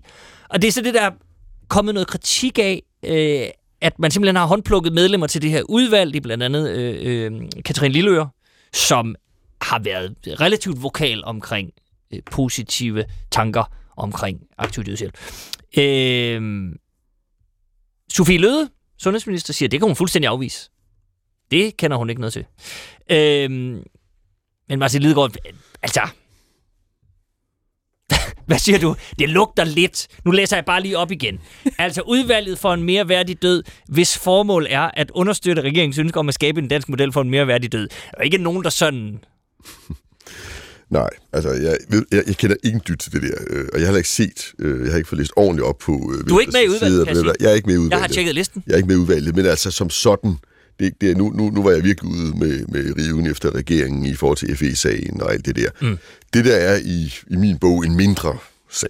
Øh, og det er det, Det kan vi godt blive enige om. Det er det, fordi der har også været en, en, en øh, ret stor kritik af etisk råd, at de, øh, altså, at den sammensætning, vi har i etisk råd, gør, at de er øh, meget konservative. Begge dele, altså begge de to kritikker, øh, har, jeg, har jeg ikke noget kæmpe behov for at gå ind i. Jeg synes, den debat, øh, og det kan jeg sige, fordi jeg selv har flyttet mig op. Altså, jeg har øh, det meste af mit liv været øh, tilhænger af aktiv dødshjælp. Mhm. Øh, blandt andet fordi jeg, ligesom mange andre, har oplevet nogle meget uværdige forløb i, i min nærmeste omgangskreds, hvor jeg tænkte, hvor er det bare forkert, øh, at øh, de ældre mennesker i deres sidste fase af deres liv ikke kunne få lov til at selv at bestemme, og fordi jeg også som liberalt menneske egentlig synes, man selv skal have lov at bestemme over sit eget liv. Så læste jeg faktisk rapporten fra Etisk Råd. Mhm. Og den flyttede mig lidt, fordi der var nogle dimensioner i det her, jeg ikke rigtig havde tænkt ind. Øh, øh, Dels, at lægeforeningen var imod, øh, og, og altså, hvad, hvad, kan man bede en læge om, der ikke ønsker at gøre det? Mhm. Øh, en dimension. En anden dimension, hvis man skal til at definere, hvad er et værdigt liv, og, og, det, og det ikke kun er den helt terminale fase, men, men også for eksempel øh, øh, folk, der får et voldsomt handicap efter en trafikulykke, nogen og bliver lam for eksempel fra halsen og ned, nogen vil finde, det er et værdigt liv, andre vil ønske at dø. Hvis man så giver lov til at sige, jamen det er et ikke værdigt liv, vi giver, vi giver dig lov til at tage livet af dig selv, at få tage livet af dig, hvad gør man så ved de andre, der, har, der ligesom selv har sagt, de, vi synes, vi har et værdigt liv. Altså bare for at sige, hvad, hvad jeg sådan gav Klar, mig nogle tanker. Nå, alt det her for at sige, vi har besluttet hos os i Radikale, fordi vi har haft de første drøftelser. Altså det her, det er en af de sager, hvor jeg som partileder har sagt, det, det synes jeg ikke, at jeg vil forsøge at bosse igennem, hvad vi skal mene om det her. Mm. Her kommer jeg til at stille mine medlemmer frit, for jeg kan se rigtig, rigtig gode etiske overvejelser på begge sider, og øh, jeg, jeg er selv i bevægelse på den, øh, men der, hvor jeg tror, vi blev enige om at lande det, og hvor jeg egentlig håber, vi kan, det er, kunne vi snakke mere om passiv dødshjælp, altså øh, det er som om i dag laver vi nogle behandlinger af folk i den terminale fase, som ingen ønsker. Vi, vi tager prøver på dem, vi flytter dem, måske giver vi ovenkøbet behandlinger, som ingen, hverken de pårørende eller vedkommende selv ønsker, og så får vi de der forløb, som er uværdige. Mm. Kan man forestille sig, at vi bliver lidt mere tydelige på det, øh, hvilket er noget andet end aktiv dødshjælp. Så er bare for at sige, hvad jeg selv Men- er. Men, men- den konkrete sag, ja, Nej, Ja. men så, så lad mig, fordi det, det, jeg i virkeligheden vil spørge dig om, Martin, og nu, vi har desværre ikke så lang tid inden, men vi kan godt nå det på halvandet minut, for det er næsten bare... Det her for mig handler i virkeligheden meget mere om, hvad, hvad skal vi bruge alle de der udvalg til? Altså, så har vi etisk råd, så siger de noget, og så sætter, nedsætter regeringen bare et andet udvalg. Altså, øh, er det ikke... Man laver en kunstig autoritet, så man kan pege på dem. Nå, men det, Sige, det, det er ligesom, de at så siger har vi nogle så gør vi syltekrukker, det. og så, det er i virkeligheden bare... Det er det, jeg synes er lidt skørt ved det her. ja. men altså prøv at høre, jeg synes... Øh, Så nedsætter man noget, der passer Ja. til det, man synes. Ja, jeg prøver at høre, etisk Så råd, det e- etisk råd er en mærkelig konstruktion. Og, og der er rigtig mange gange, hvor jeg ikke er enig i det, de kommer mm. med. Men jeg synes, i det her tilfælde, hvor jeg faktisk har læst fra ende til anden, øh, og det gælder også den øh, rapport, de lavede om abortgrænsen, at du får nogle argumenter for eller imod, og du får samlet noget materiale, og, du, og det kan sådan set være klogt nok en gang imellem Absolut og tage en status på det, ikke? Og så er det et pejlemærke, og det er jo ikke andet, og det fritræder jo ikke os, der er blevet folkevalgte, for selv at træffe en beslutning. Og virker det så lidt påfaldende, at man har brug for at lave et nyt udvalg, der måske er mere enige? Ja, det forstår jeg godt, man kan få den tanke.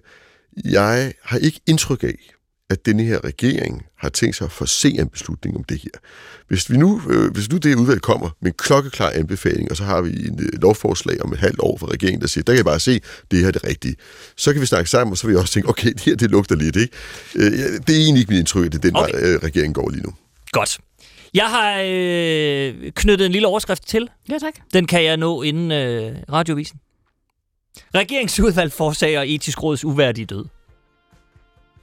Den kan I Uh. tykke, den kan I tykke på, Uh. mens I hører en radiovis.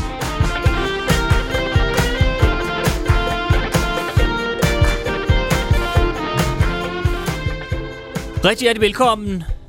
Enten øh, lige nu eller tilbage til øh, det her program, som vi har valgt at kalde Ugen Forfra. Mit navn er Huxi Bak. Ved min side sidder Aminata Amanda Kåre, og vi har vores lille ugenlige overskriftværksted, hvor vi bruger ugen på at følge med. Så sidder vi og tykker lidt på det, og lørdag formiddag prøver vi så at sætte lidt mere retvisende overskrifter på ugens historie. Og vi gør det altid i selskab med en gæst, og i dag har vi besøg af formand for Radikale, Martin Lidegaard. Yes, Martin, det har indtil videre været en fornøjelse. tusind tak. I lige måde. Det kom, lige måde. det kom til at lyde lidt som en trussel på en Ja, eller anden. Det ja, var- ja, der kommer en eller anden ubehagelig nu. Sådan skulle det ikke forstås. Nej. På nogen som helst måde.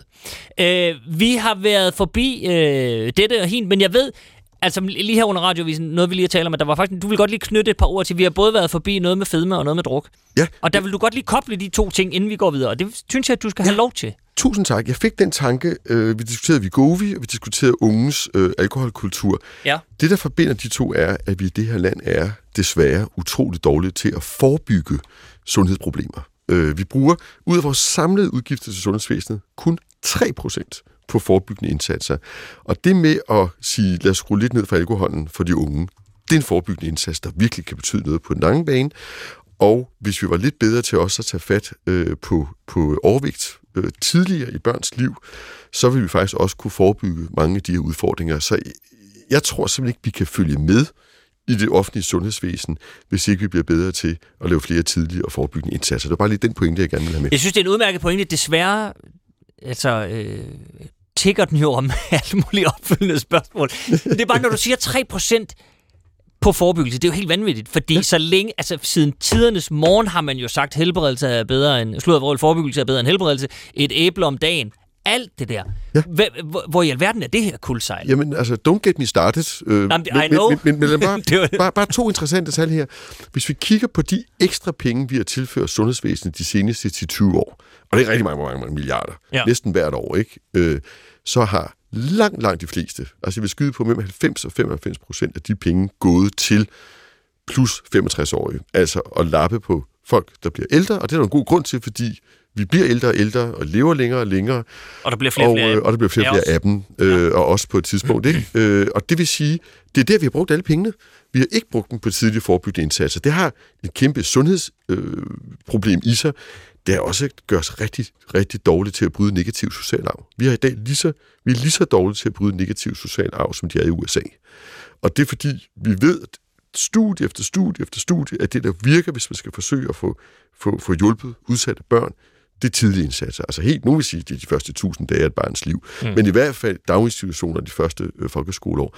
Og man må bare sige, det at tænke sundhed og socialt sammen, selvom vi ved, det er tæt, tæt koblet, og sige, lad os lave de tidlige forebyggende indsatser, det gør vi bare ikke. Øh, vi, vi, vi, vi var verdensmestre i det her i, øh, i 60'erne, 70'erne og et stykke ind i 80'erne, og så slapte vi det ligesom, og, og i dag har vi for få faglærte i daginstitutioner, for få fag øh, uddannede i, øh, i folkeskolerne øh, til at tage sig af de her øh, sociale og sundhedsproblemer.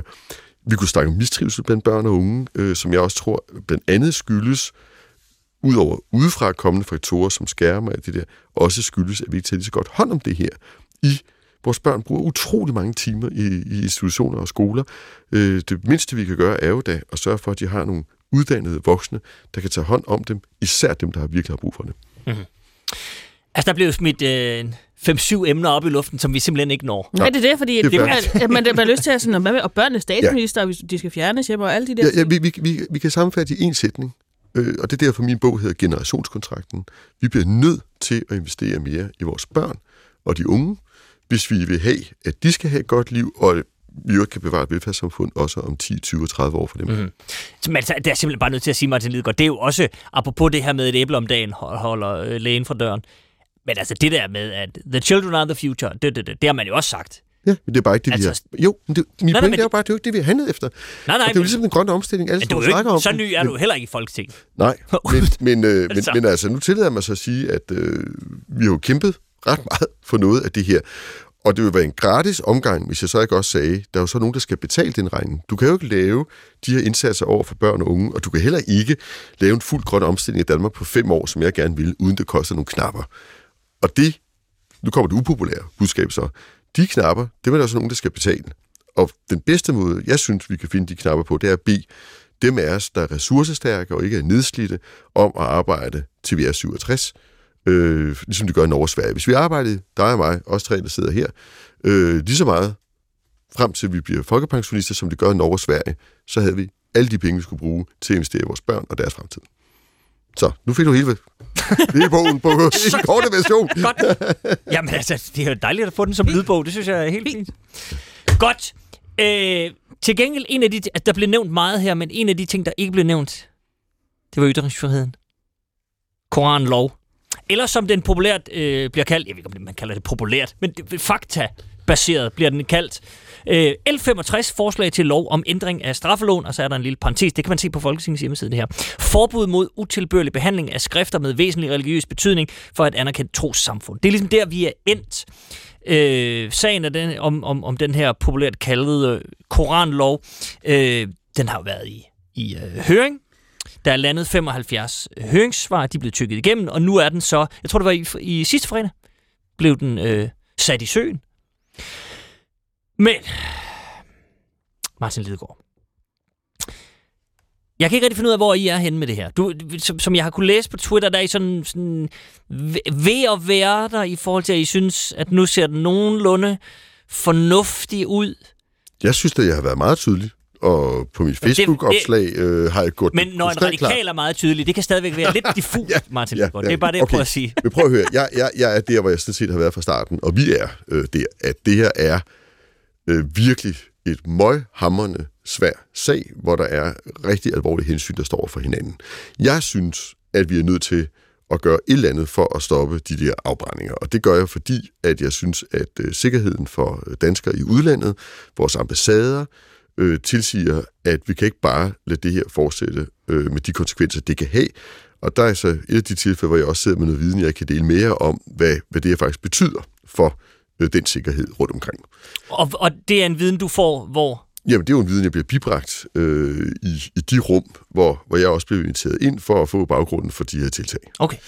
Men øh, jeg synes jo, det er helt af helvede til at skulle lave det her indgreb. Fordi det er et indgreb i ytringsfriheden. Og det kan jeg ikke snakke mig ud af, eller prøve at snakke mig ud af. Og det er sådan af de her tilfælde, hvor det Nu radikale siger du bagland... indgreb. Nålestik. Ja, altså, det, det er... Det er bare for det er, ja, ja, ja, benytte men- den lingo, jeg, der er jeg, vist er den officielle. jeg, jeg, jeg kommer ikke til at skulle sidde her og, øh, og lade som om, at noget er virkelig fedt, når ikke det er det. Det er meget svært at lave det her som et, et kun et nålestik. Vi har været rundt om det hele. Vi har prøvet at sige, kunne man ikke bare gøre det inden for den nuværende lovgivning, altså bede politiet om en ny instruks? Det kan man ikke, for det er umuligt for politiet, siger Justitsministeriet, at håndtere det, fordi det, der er sagen her, det er jo, det er ikke, det, det, det er ikke lov og orden herhjemme, der er truet. Altså, vi er jo der nu, hvor øh, der skal godt nok nogle politifolk til at beskytte folk, når de brænder de her koraner af, men det er jo ikke noget, som, hvor der står kæmpe demonstrationer, som truer offentlig lov og orden i Danmark. Det, det truer, det er især i udlandet, og danskere, der er i udlandet. Og det vil sige, det, det kan vi ikke bruge den nuværende lovgivning til. Det er alle enige Prøv lige at forklare mig så, hvad er det for nogle danskere i udlandet, der er truet på det her? Altså, Jamen, er, det, det er, er- det, er det øh, økonomiske interesser? Er det Arla, ligesom tilbage i... Nej, nej, nej, nej, jeg snakker, jeg snakker, nej, det nej, er jeg snakker, personer, jeg som snakker, er... jeg snakker fysiske trusler om terror, om øh, angreb på ambassader og den slags ting. Nej, det er ikke de økonomiske interesser, jeg taler om her. Det er, øh, om man så må sige, øh, mere, alvorlige, øh, mere alvorlige ting. Og det kan man selvfølgelig godt vælge at sige, sådan er det. Men, men det øh, synes jeg ikke, man kan. Der er det måske også, fordi jeg har været udenrigsminister, at jeg øh, føler et eller andet ansvar for at sikre det. Jeg har også en, kan man sige, et ret, synes jeg, stort behov for i den verden, vi kigger ind i her, at kunne samarbejde mere med lande i syd, hvor det her vil stå i vejen. Men det er et mere bredt sikkerhedspolitisk mm-hmm. Men, tema. men må jeg sætte et komma der bare lige at spørge? Ja, og, og, og, det er jo dejligt, at du er forhåndværende udenrigsminister, for så kan man jo trække på noget erfaring. Mm. Altså, det her er jo, det sagde du også, det er jo, det er jo ret princip- principielt, det er, jo, det er jo en fundamental rettighed i det danske samfund. Og den er jo blevet besunget i skåltaler siden, altså solen stod op for tusind år siden. Ytringsfriheden er øh, ikke øh, ubegrænset, men, men altså øh, alle er for. Og du sidder også selv og, og øh, er ikke tosset med at, og, og hakke i den. Men kan man ikke sige, hvis der er nogen på nogle ambassader, der kan, kan lide overlast over det her, og det anerkender jeg bestemt, men kunne man så sige, jamen, det kunne jo så være, at vi her i Danmark vil stå på nogle fundamentale rettigheder, som vi har bygget det her samfund på, og så sige, men de ambassader der, i de lande, ingen nævnt, ingen glemt, hvor man er i overhængende fare for at blive angrebet på grund af, at vi står på en fundamental ret fra vores samfund. Der kan vi sige, men det kan være, at vi lige lukker det kontor så. Og siger, der, der har vi ikke den store interesse i at være så. Det virker, det virker sådan øh, øh, selvpiskerisk at sige, vi insisterer på at blive her. Ej, jeg vil sige det omvendt. Altså, der er jo i øjeblikket to lande, hvor man kan brænde koraner af. Og det er Sverige og Danmark. Alle andre lande har på den ene eller den anden eller tredje måde forbudt det. Så, så jeg tror nok, at man kan sige, at, at her, er det er jo ikke sådan, at vores... Altså, det- Nej, nu Ja, svarer jeg ja, lige. undskyld, må- Ytringsfriheden i Danmark er jo indskrænket på nogle områder. Du må ikke brænde flag af. Du må ikke øh, stå ude på en landingsplads og bringe andre folk i fare ved at lave en demonstration der, noget flyskelet osv. osv. Mm. Vi har jo faktisk... Og sådan skal det jo være, det er jo og vi har en er ikke racisme, og vi. Ja, og vi har en racismeparagraf. Det, der har været afgørende for os, og det var derfor, vi syntes, at det første lovforslag, der kom på banen her, var vanvittigt. Og alt for bredt, og alt øh, især gjorde det ondt på os, at man overhovedet ikke, øh, faktisk at man eksplicit skrev, at selv hvis øh, det her indgik i en kunstrig sammenhæng, så var det ikke nogen undskyldning. Så vi opstillede øh, en lang række krav, og det lagde jeg op på min Facebook-side her i efterårsferien, og sagde, at hvis vi skal kunne se og sælge det her, så skal det ikke være alle genstande, det skal kun være skrifterne. Altså det vil sige, det er Bibelen, Toraen og Koranen, vi snakker om. Ikke noget andet. Det skal fremgå eksplicit, at hvis det indgår i en kunstig sammenhæng, hvor det bare er et element, altså hvor det ikke er hovedformålet at brænde af, men for eksempel en skuespil eller en film, eller hvad ved jeg, at så, øh, er, så, så gælder det ikke. Det vil sige, at man indskrænker ytringsfriheden mindre. Det bliver mere et nålestik. Og så havde vi øh, noget med straframmerne, altså at de skulle være små, øh, lave, øh, og så havde vi et, øh, et ønske om, at det kun var anerkendte trosamfund osv. Vi havde en lang række begrænsninger. De er kommet med. Og hvad har vi så nu? Nu har vi et klart bedre lovforslag. Vi fik, som jeg sagde, vi havde fire krav, vi har fået tre et halvt af dem. Vi har stadig noget tilbage at diskutere med regeringen, Og det er spørgsmålet om kunstig frihed. Fordi det, der er mit mål her, det er, at intentionen i den her lov skal stå krystalklart, ligesom den gjorde øh, i, i andre tilfælde. For så er vi i den situation, at hvis så man endelig tager fat i en kunstner, og det er en kunstneriske frihed, der ligger meget på sinden her, så skal det være sådan, at en anklager eller en dommer meget hurtigt kan se, at den her sag er ikke værd at forfølge, for vedkommende er ikke dækket. Øh, og det kommer vi til at øh, spørge og forhandle med regeringen, om ikke vi kan gøre det endnu tydeligere, sådan så vi beskytter kunsten mere. Det er det, jeg har fokus på nu. Men må jeg så spørge, hvad, hvad vil du gerne høre regeringen sige er den krystalklare intention? Det er vel... Altså, nu, siger jeg det, nu svarer jeg polemisk for dig, så kan du selv svare efter, ja. men det er vel, vi bøjer os. Bøjer os for? For dem, der siger, at det, det skal ske det her, det er jo ikke noget, vi selv har fundet på. Det er jo ikke, det er jo ikke en åbenbaring, regeringen pludselig har fået. Nej, det, er, det, er jo, altså, det er jo ageren på, på baggrund af konkrete trusler. Jeg, jeg tænker nok lidt anderledes. Jeg tænker, jeg vil gerne have, at det står krystalklart, at almindelig udøvende kunst ikke er dækket af den her lov. Det er det, jeg går efter. For det er det, der betyder noget. Men hvad er almindelig udøvende kunst? Men det er selvfølgelig det, der gør det her svært. Ja. Fordi hvad er det? Men det mener jeg godt, man kan komme øh, tættere. Og en af de eksempler, vi har haft øh, rigtig mange gange, øh, er jo den iranske kvinde, der har revet en koran på et øh, rivjern. Mm. Jo, fire år siden bare ja.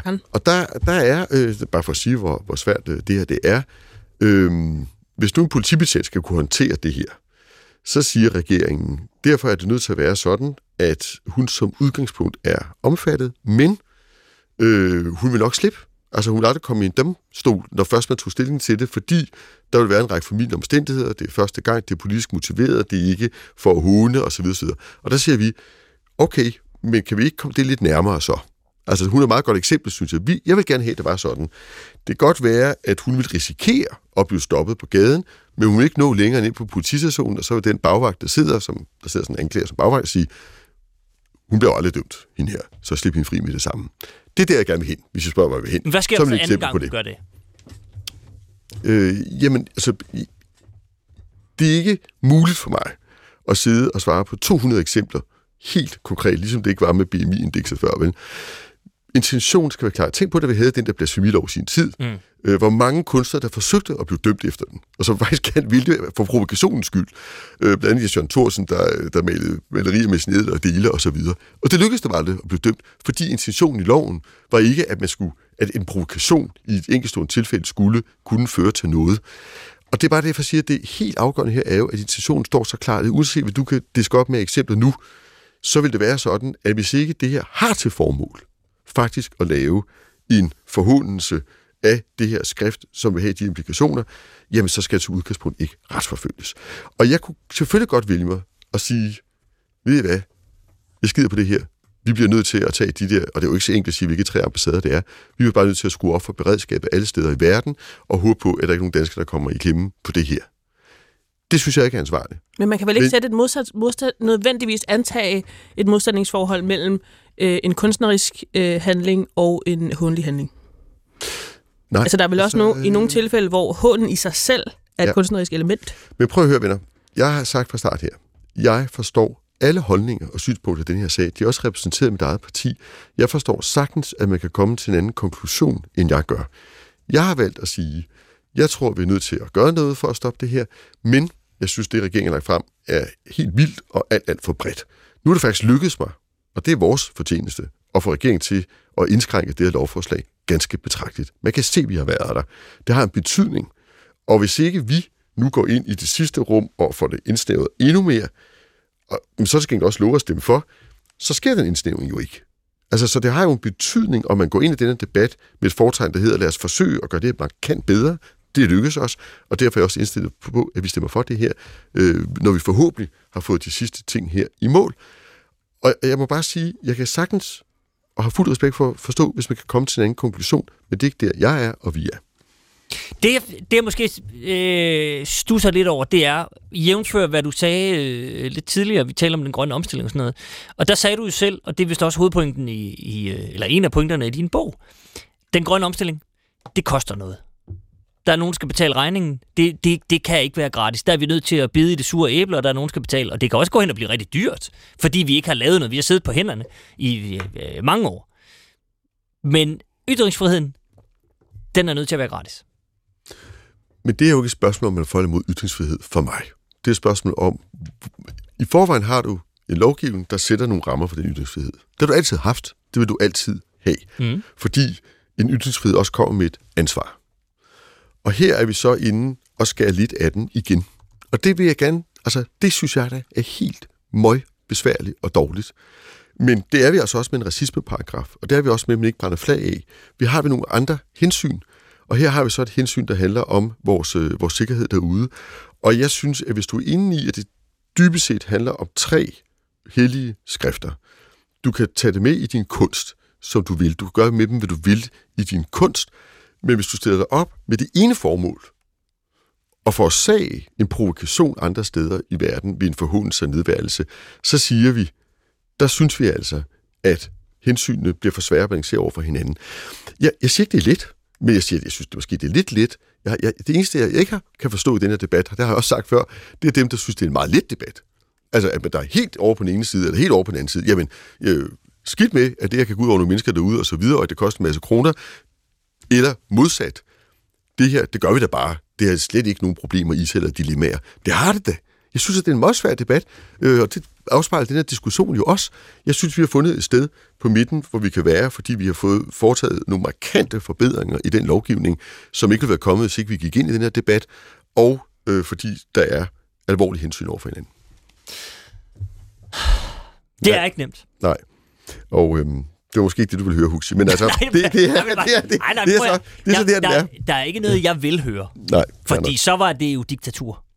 Det er rigtigt. Og det, og det skal vi... Det er, så, det er så en anden pointe. Det synes jeg, det synes jeg er en dårlig idé. Mm. Og altså, det kan vi så tænke over, om vi... Det, det synes vi altså. Men som sagt, jeg, jeg, jeg, jeg, jeg, det er godt, du fik det med. Jeg, jeg, jeg, jeg kan mærke og føle alle argumenter i den her debat. Jeg synes, den er meget svær. Så der, hvor I tydeligt står, er hverken for eller imod, men for hvis. Okay. Men vi nærmer os. Altså, vi har fået utrolig mange indrømmelser, så jeg regner med, at vi stemmer for. Det er den vej, vi går. Vi har bare sagt, og det sagde vi, der, der mangler lidt på intentionen i den kunstneriske frihed, og det sidste stik vil vi gerne tage hjem. Alright. Jeg synes måske, det er en lidt utilbørlig omgang med. det var nemt. Ja, den var for nem. Jeg har en overskrift. Jamen, så kom med den, fordi min var for nem. Øh, jamen, min... Det er sjovt, det man, og det er altid godt, hvis man starter med at forklare en joke. Ja, jo, det er det. Det vil jeg sige indledningsvis. yes. Og så vil jeg sige, at det sjove ved min øh, overskrift er, at man, den kan betyde forskellige ting, afhængigt af, hvad man vælger øh, de forskellige gange ordet radikalt optræder i overskriften betyder. Det lyder, øh, radikale forholder sig radikalt til radikale lovforslag. Det er vildt mig. Jeg føler, at det er fuldstændig korrekt. Ja.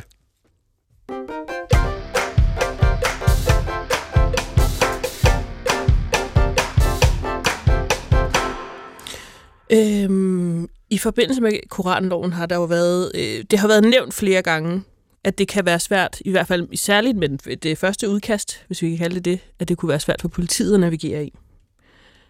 Vi skal nu se en sag, hvor det også har været lidt svært for nogle bestemte politifolk at navigere.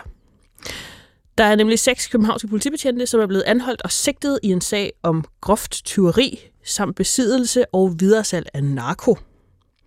Og det er jo lige som en, som en film fra 80'erne. Øhm, det er i politiet selv, at man har gjort den uafhængige politiklagemyndighed, som det hedder, øh, opmærksom på problemet, øh, på en mistanke, og de har så været inde og undersøge det, og øh, det er også dem, der varetager den videre efterforskning. Øhm, utroligt nok, så er det ikke den eneste sag i denne uge om øh, urent mel i posen hos politiet, så at sige. Øh, I Syd Østjyllands politi har man også måtte nedlægge en civil specialpatrulje ved Vejle, efter nogle afsløringer i politikken om øh, uheldig magtanvendelse, vil jeg kalde det. Øh, justitsminister Peter Hummelgaard siger sådan her. Jeg har indkaldt Rigspolitichefen til et møde, hvor vi samlet set drøfter summen af en række af de sager, der har været fremme, og min bekymring for, om det kan gøre et eller andet ved danskernes tårnhøje tillid til politiet. Ja. Øhm, jeg synes egentlig bare, vi skal tage fat der, for det er vel det, der er humlen, øh, Martin Lidegaard. Kan du øh, forestille dig, at det her kan gøre noget ved danskernes tårnhøje tillid til politiet, som Peter Hummelgaard kalder det? Ja, jeg synes, det er to øh, ulykkelige sager. Altså, det synes jeg virkelig, det er, fordi øh, hvis man prøver at rejse, det har de fleste af os jo i, i andre lande, der ikke øh, har så øh, stærkt et politi, der er så lidt korrupte, som det danske politi er, eller så lidt øh, forbryderisk, om man så må sige. Øh, Jeg ved ikke, om I har prøvet det selv, men altså, jeg har prøvet forskellige gange at blive stoppet øh, i andre øh, lande af, af politibetjente øh, i bilen, ikke? der siger, øh, det der, det koster øh, 2.000 euro, medmindre selvfølgelig, vi får 100 eller et eller andet i den stil der. Var det, mens du var udenrigsminister? Var, nej, dog, dog ikke. Der, der kan man trække nogle kort, hvis det er. Øh, nej, men det har jeg bare prøvet som helt almindelig familiefar på, mm. på, Ja, ja. på tur, ikke? Og, øh, og man bliver jo fly forbandet, og så tænker man, og hver gang har jeg tænkt jo det, jamen gudske tak og lov, at vi er et andet sted i Danmark, øh, hvor vi har så stor tid til vores politi, og jeg vil gerne starte med at sige, at det har jeg fortsat. Men det er klart, og den bedste nyhed i det, du udtalte, det er jo, at det er politiet selv, mm. der har fundet øh, frem til de her. Og de er jo i min optik gemene forbrydere, og det er endda endnu værre, fordi at de udnytter en position, hvor, hvor vi har brug for og skal have tillid til dem. Øh, det samme over i, i Vejle. Øh, en, en forfærdelig historie, og jeg forstår slet ikke, at man kan nedsætte sådan en civil gruppe. Altså, det, øh, lidt uden for, for normalt søgelys, kan man sige, om, om med beføjelser, som tydeligvis er blevet brugt og misbrugt. Øh, ikke bare over for øh, øh den her unge mand, som har været i, øh, i fokus, men altså også på, øh, på gågaden i Vejle øh, på, øh, om natten osv. osv.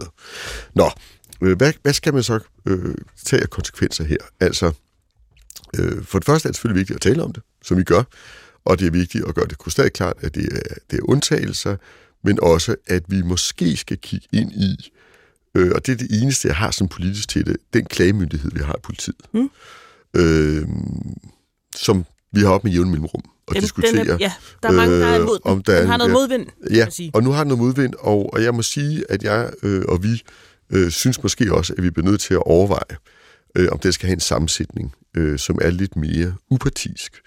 Øh, og det er egentlig ikke noget, jeg foreslår med lidt hjerte, øh, fordi jeg har som sagt øh, stadig øh, tillid til langt de fleste politibetjente, men det bliver jo altså også nødt til at være sådan, at, at alle andre kan have det, og at hvis der er overgreb øh, eller misbrug af uniformen, altså øh, er vi helt sikre på, at det også bliver øh, anmeldt og, øh, og det er så. Så det synes vi i hvert fald, at justitsministeren bør overveje øh, at lave en ny sammensætning. Det er så det ikke kun er tidligere politifolk, øh, der, der indgår i den, men også folk, der har lidt andet syn på det, en, en anden form for kombination. Ja, fordi som jeg oplever det, så er der ligesom to lejre. Der er dem, der mener, at fordi det jo er øh, duppen, som den bliver kaldt, øh, som har øh, peget på, øh, eller som er, som er gået ind i den her sag, øh, og, og ligesom selv øh, bringer den frem, så er det et, eksempel, et bevis på, at, det, at systemet virker. Og der er så dem, der mener det modsatte, at det beviser, at systemet ikke virker. Øhm, der kan jeg høre, du ligger der sådan lidt imellem. Hvor du, Nej, Ja. ja. jeg tror, som jeg har forstået sagen, øh, så, så er altså, det jo klart, hvis der kommer nogle mine politifolk Mm. og, og, og ligesom øh, visker øh, duben i ørerne, prøv at høre, der er nogle brødne kar, Mm. øh, og det, altså, så ville det være en katastrofe, hvis ikke de tog den op, vil jeg sige. Sagen. Altså, så havde vi jo for alvor et problem. Øh, og så heldigvis tager de den op, og det er også derfor, jeg siger, at altså det, at der er nogle politibetjente, der har gjort det, og nogle andre, der har båret den op, og så er en instans, der gør det. Men, men jeg synes, øh, i Vejle-sagen, øh, altså jeg, jeg ved ikke, hvad der er foregået og ikke er foregået, men det bekymrer mig, at det forløb har kunne udspille sig over så lang tid, øh, uden at der er nogen, der har grebet ind fra ledelsesniveau, fordi de her, øh, den her familie har jo gentagende gange forsøgt at råbe systemet op, så, så det gør mig mere utryg, den sag. Øh, ja, den er klart mere kom, ja, kompleks. og så har vi jo haft, altså tidligere øh, har vi jo også haft nogle sager, øh, folk, der er blevet anholdt eller skudt, øh, eller alt sådan noget, hvor, hvor, hvor nogen i hvert fald har rejst, øh, jamen, er vi hurtigt nok øh, til at, at komme efter, øh, hvis der er den her tvivl. Og jeg har ikke, og du har ret i, at jeg ligger mig lidt i midten her også. Det er jo sådan min natur, men, men det er så også, fordi jeg tit synes, det er det rigtige sted at ligge. Jeg, jeg vil ikke kaste hele politikorpset ind under bussen her. Det er nogle brødende kar, og jeg har stadigvæk tillid generelt til systemet. Men jeg vil omvendt sige, at når man så får sådan nogle alvorlige sager, så har man måske også brug for lige at, at stramme bedunerne øh, blandt andet i du. Jamen, altså, jeg, jeg er øh, sådan set øh, tilbøjelig til at være enig. Jeg øh, er selv sådan en, som... Jeg bryder mig ikke om at se en film, hvor politiet er korrupte, fordi det ødelægger... Altså, jeg kan, ikke, jeg kan ikke holde ud at være i den verden. Jeg er nødt til, der er nødt til at være nogle ting, som er endegyldige sandheder, som er, at politiet holder med de gode. Øh, og der, men der er en udtalelse, som gør mig lidt utryg, og den kommer fra øh, formunds, forbundsformand øh, for politiforbundet, Heino, Heino Kegel. Han siger nemlig sådan her. Hvis der er noget at komme efter, så, så bliver det også handlet derudfra. Men generelt set, så er der altså ikke udfordringer, hverken med kulturen eller vores adfærd. Martin Lidegaard, kan du se, hvad jeg mener med, at der er noget... Det er ikke så utrygt. Det er lidt utrygt for mig, når sådan nogle her sager bliver øh, bragt frem, og man reagerer med at sige, hvis vi har nogle problemer, så gør vi noget ved dem, men det har vi ikke. Altså, det er en meget skråsikker konklusion oven på en, noget, der peger på noget andet. Ja, men øh, nu, nu, nu har jeg nu i flere omgange, og, og altså, jeg tror ikke, der er nogen, der har lyst til at forsvare de her politibetjente, og det har jeg heller ikke hørt nogen gøre. Øh, men men, men øh, det er måske heller ikke politiforbundets formand, man skal bede om at gå ud og sige, hvad skal konsekvensen være af det her. Øh, ja. Udover at han selvfølgelig skal tage afstand for dem, der gør, og det har jeg også hørt ham gøre. Men det er et politisk ansvar at gå ind og sige, øh, har vi brug for øh, at blive betrykket i, at hvis nogle borgere føler sig uretmæssigt behandling på den ene, den anden eller tredje måde, så er vi øh, sikre på, at der ikke er, om jeg så må sige, nogen koblinger mellem det system, som så kommer under anklage, og dem, der skal vurdere, om der er noget, de anklager. Og det synes jeg egentlig vil være en betryggelse begge veje, at der ikke var det. Men lidt ligesom med FE-sagen, altså så er det vel mest trygt, at man siger, nu åbner vi alle dørene, kom ind, der er ikke noget, vi lufter ud, det er skønt og dejligt, alle er velkomne. Og der er et eller andet med, når, men når et, et forbund sådan lukker sig om sig selv, jamen det er rigtigt, vi har haft nogle brødende kar, det er noget skidt, men ellers eksisterer der ingen problemer. Det synes jeg bare er en, en modig udtalelse på en eller anden måde. Ja, jeg er ikke sikker på, at jeg lige kunne høre helt præcis alt, hvad han sagde her, men, men som jeg hørte det, mm. sagde han jo selvfølgelig, hvis der er nogle problemer, kommer vi efter det. Det er vel også, at man skal komme efter det. Mm. Altså, jeg har ikke hørt ham sige andet, det vil jeg sige. Øh, men men jeg, det er ikke min opgave på den måde at sidde og, og, og, og øh, dybde analysere på, på, på en sætning, han siger her. Det vigtige er at komme med den politiske melding, at hvis der er noget at komme efter, så skal man komme efter det, og jeg er enig med dig i, at det taler for en lidt større uafhængighed, end der er i den nuværende dub. Det, det, det, det er sådan der, hvor jeg er. Øh, og så er hans opgave jo både at sige, at vi går efter de brødende kar, men det er selvfølgelig også at sige, øh, heldigvis er det her en undtagelse fra reglen, som jeg også siger. Men kan man lige tage den et skridt op så, Martin Lidegaard? Hvis vi øh, puljer noget af det, vi har talt om i dag, så har vi øh, en, altså, en nedsat tillid, vil jeg sige, til Forsvarets efterretningstjeneste, nedsat tillid til øh, PET, og en eller anden form for øh, skepsis omkring politiet. Altså lad mig spørge sådan her. Øh, er der, har vi sådan en, en øh, ansats til en tillidskrise i Danmark? Det har ikke været en god uge for retsfølelsen i Danmark. Det, det er jeg desværre enig med dig i. Øh, det synes jeg ikke, det har. Øh, og derfor, øh, nu har vi været igennem gentagende, øh, altså mange af sagerne her i, øh, i dag. Øh, det er også derfor, jeg føler, at vi er nødt til at reagere på mm. det og gøre nogle ting, øh, samtidig med, at vi fastholder, at vi har et, i forhold til mange andre lande, et grundlæggende øh, sundt system, er vi også nødt til at reagere på, når det så ikke er sundt. Og nogle af de sager, vi snakker om i dag, de er usunde. Det burde alle kunne blive enige om. Og derfor håber jeg virkelig også, at vi kan blive enige med regeringen om, at vi er nødt til at lufte ud, for at bruge det udtryk. At vi er nødt til at få noget frisk luft ind og kunne se, hvad der er foregået, og forvisse både befolkningen og hinanden om, at vi i dag har stadigvæk et af de bedste retssystemer i verden, og vi fortsat gerne vil have det. Og det føler jeg kræver dels en kommission, der er delvis åben på de sager, vi har snakket om i forhold til FE, og også Samsung for den sags skyld, og jeg føler også i forhold til politiet her, at vi er nødt til at vise, at vi skrider ind, når vores tillid bliver brudt, og når det, vi anser for givet, og skal kunne anse for givet, ikke er det. Mm. Altså, at politiet altid er på vores side. Ja, ja. Uh, således kan jeg bare lige øh, øh, jævnføre det, der bliver sagt her, fordi at der, jeg er fuldstændig enig. Altså, det, må, det skal jo være forudsætningen for det samfund, vi lever i, at politiet er, er på vores side. Derfor, politiet holder med de gode. Det må, der, det, derfor har det må, jeg skrevet, det må det være. Skurkenes fagforening i oprør over politisager. Det er skruebrækkeri. Ja. Så kan jeg arbejde med den. Øhm, jamen, jeg, har, jeg havde først lavet en, som hedder øh, Politiforbundet om indlysende problem. Vi er åbne for, at der er et problem, men det er der ikke. Men jeg har lavet den om, fordi at jeg har taget et uh, citat fra dig i stedet, Martin som lyder, øh, det har ikke været en god uge for retsfølelsen i Danmark tror ikke, vi kan komme det meget nemmere end det. Ja. Nemmere? Nærmere? Desværre.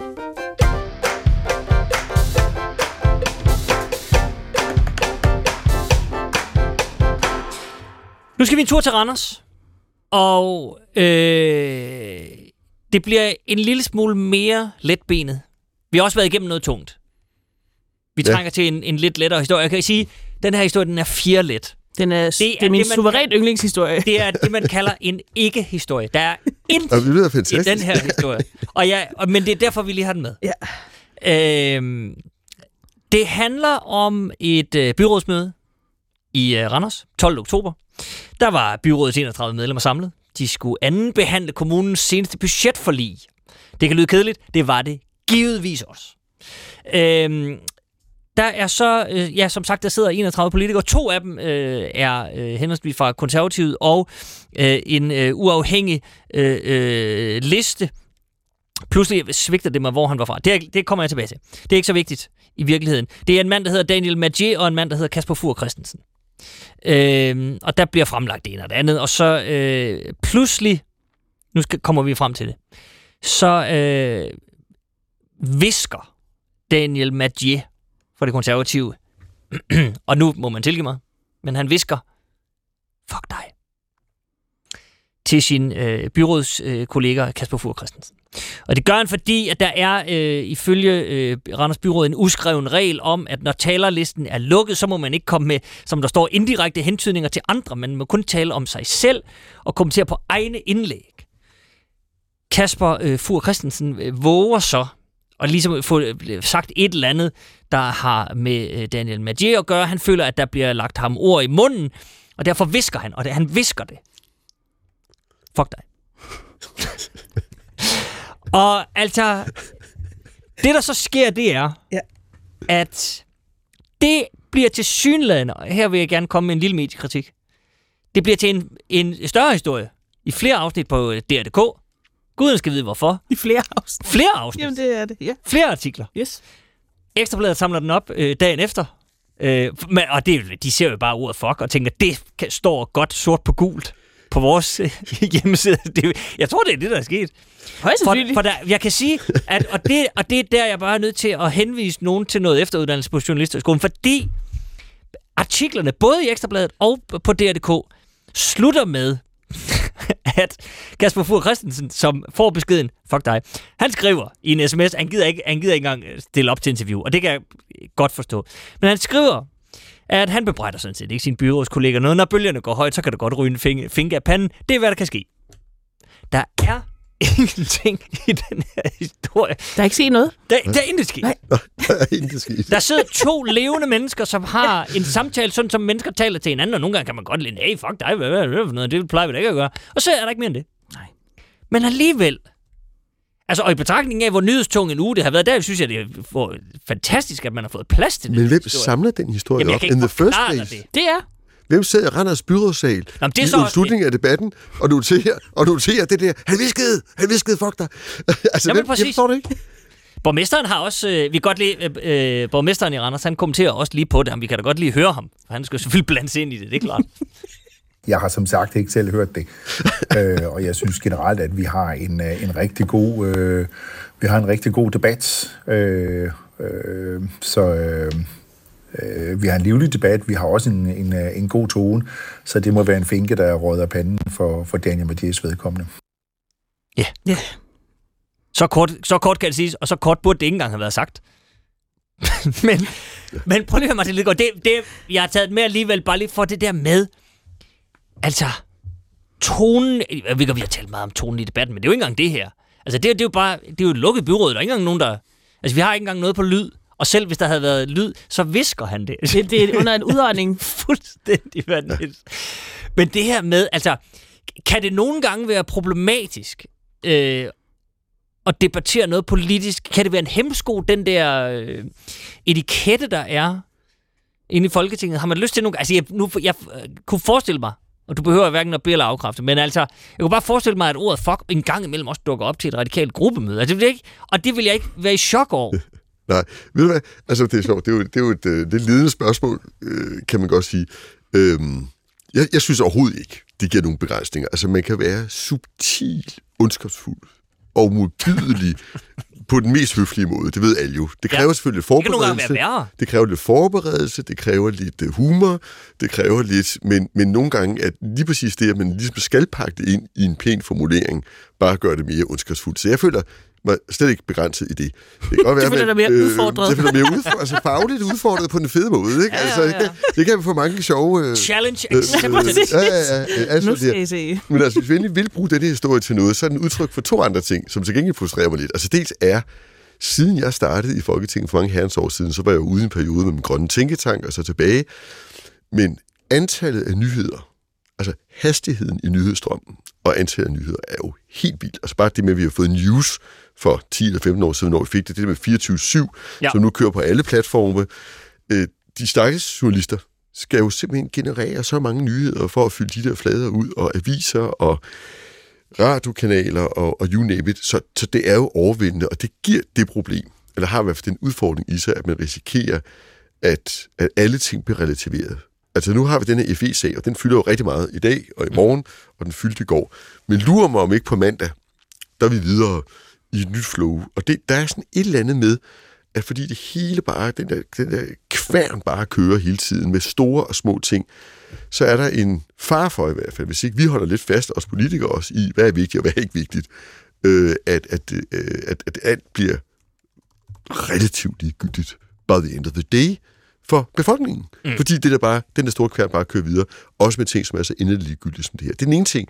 Og det andet er, men det er jo bare sådan en faglig frustration, jeg har, øh, som man har hørt alle politikere sige til alle tider, ikke? At, at man lærer jo på Journalisterskolens første modul, side 1, dag 1, gå efter konflikten, gå efter øh, modsætningen, gå efter øh, der, hvor, hvor, hvor, hvor det brydes, fordi ellers er det kedeligt at læse.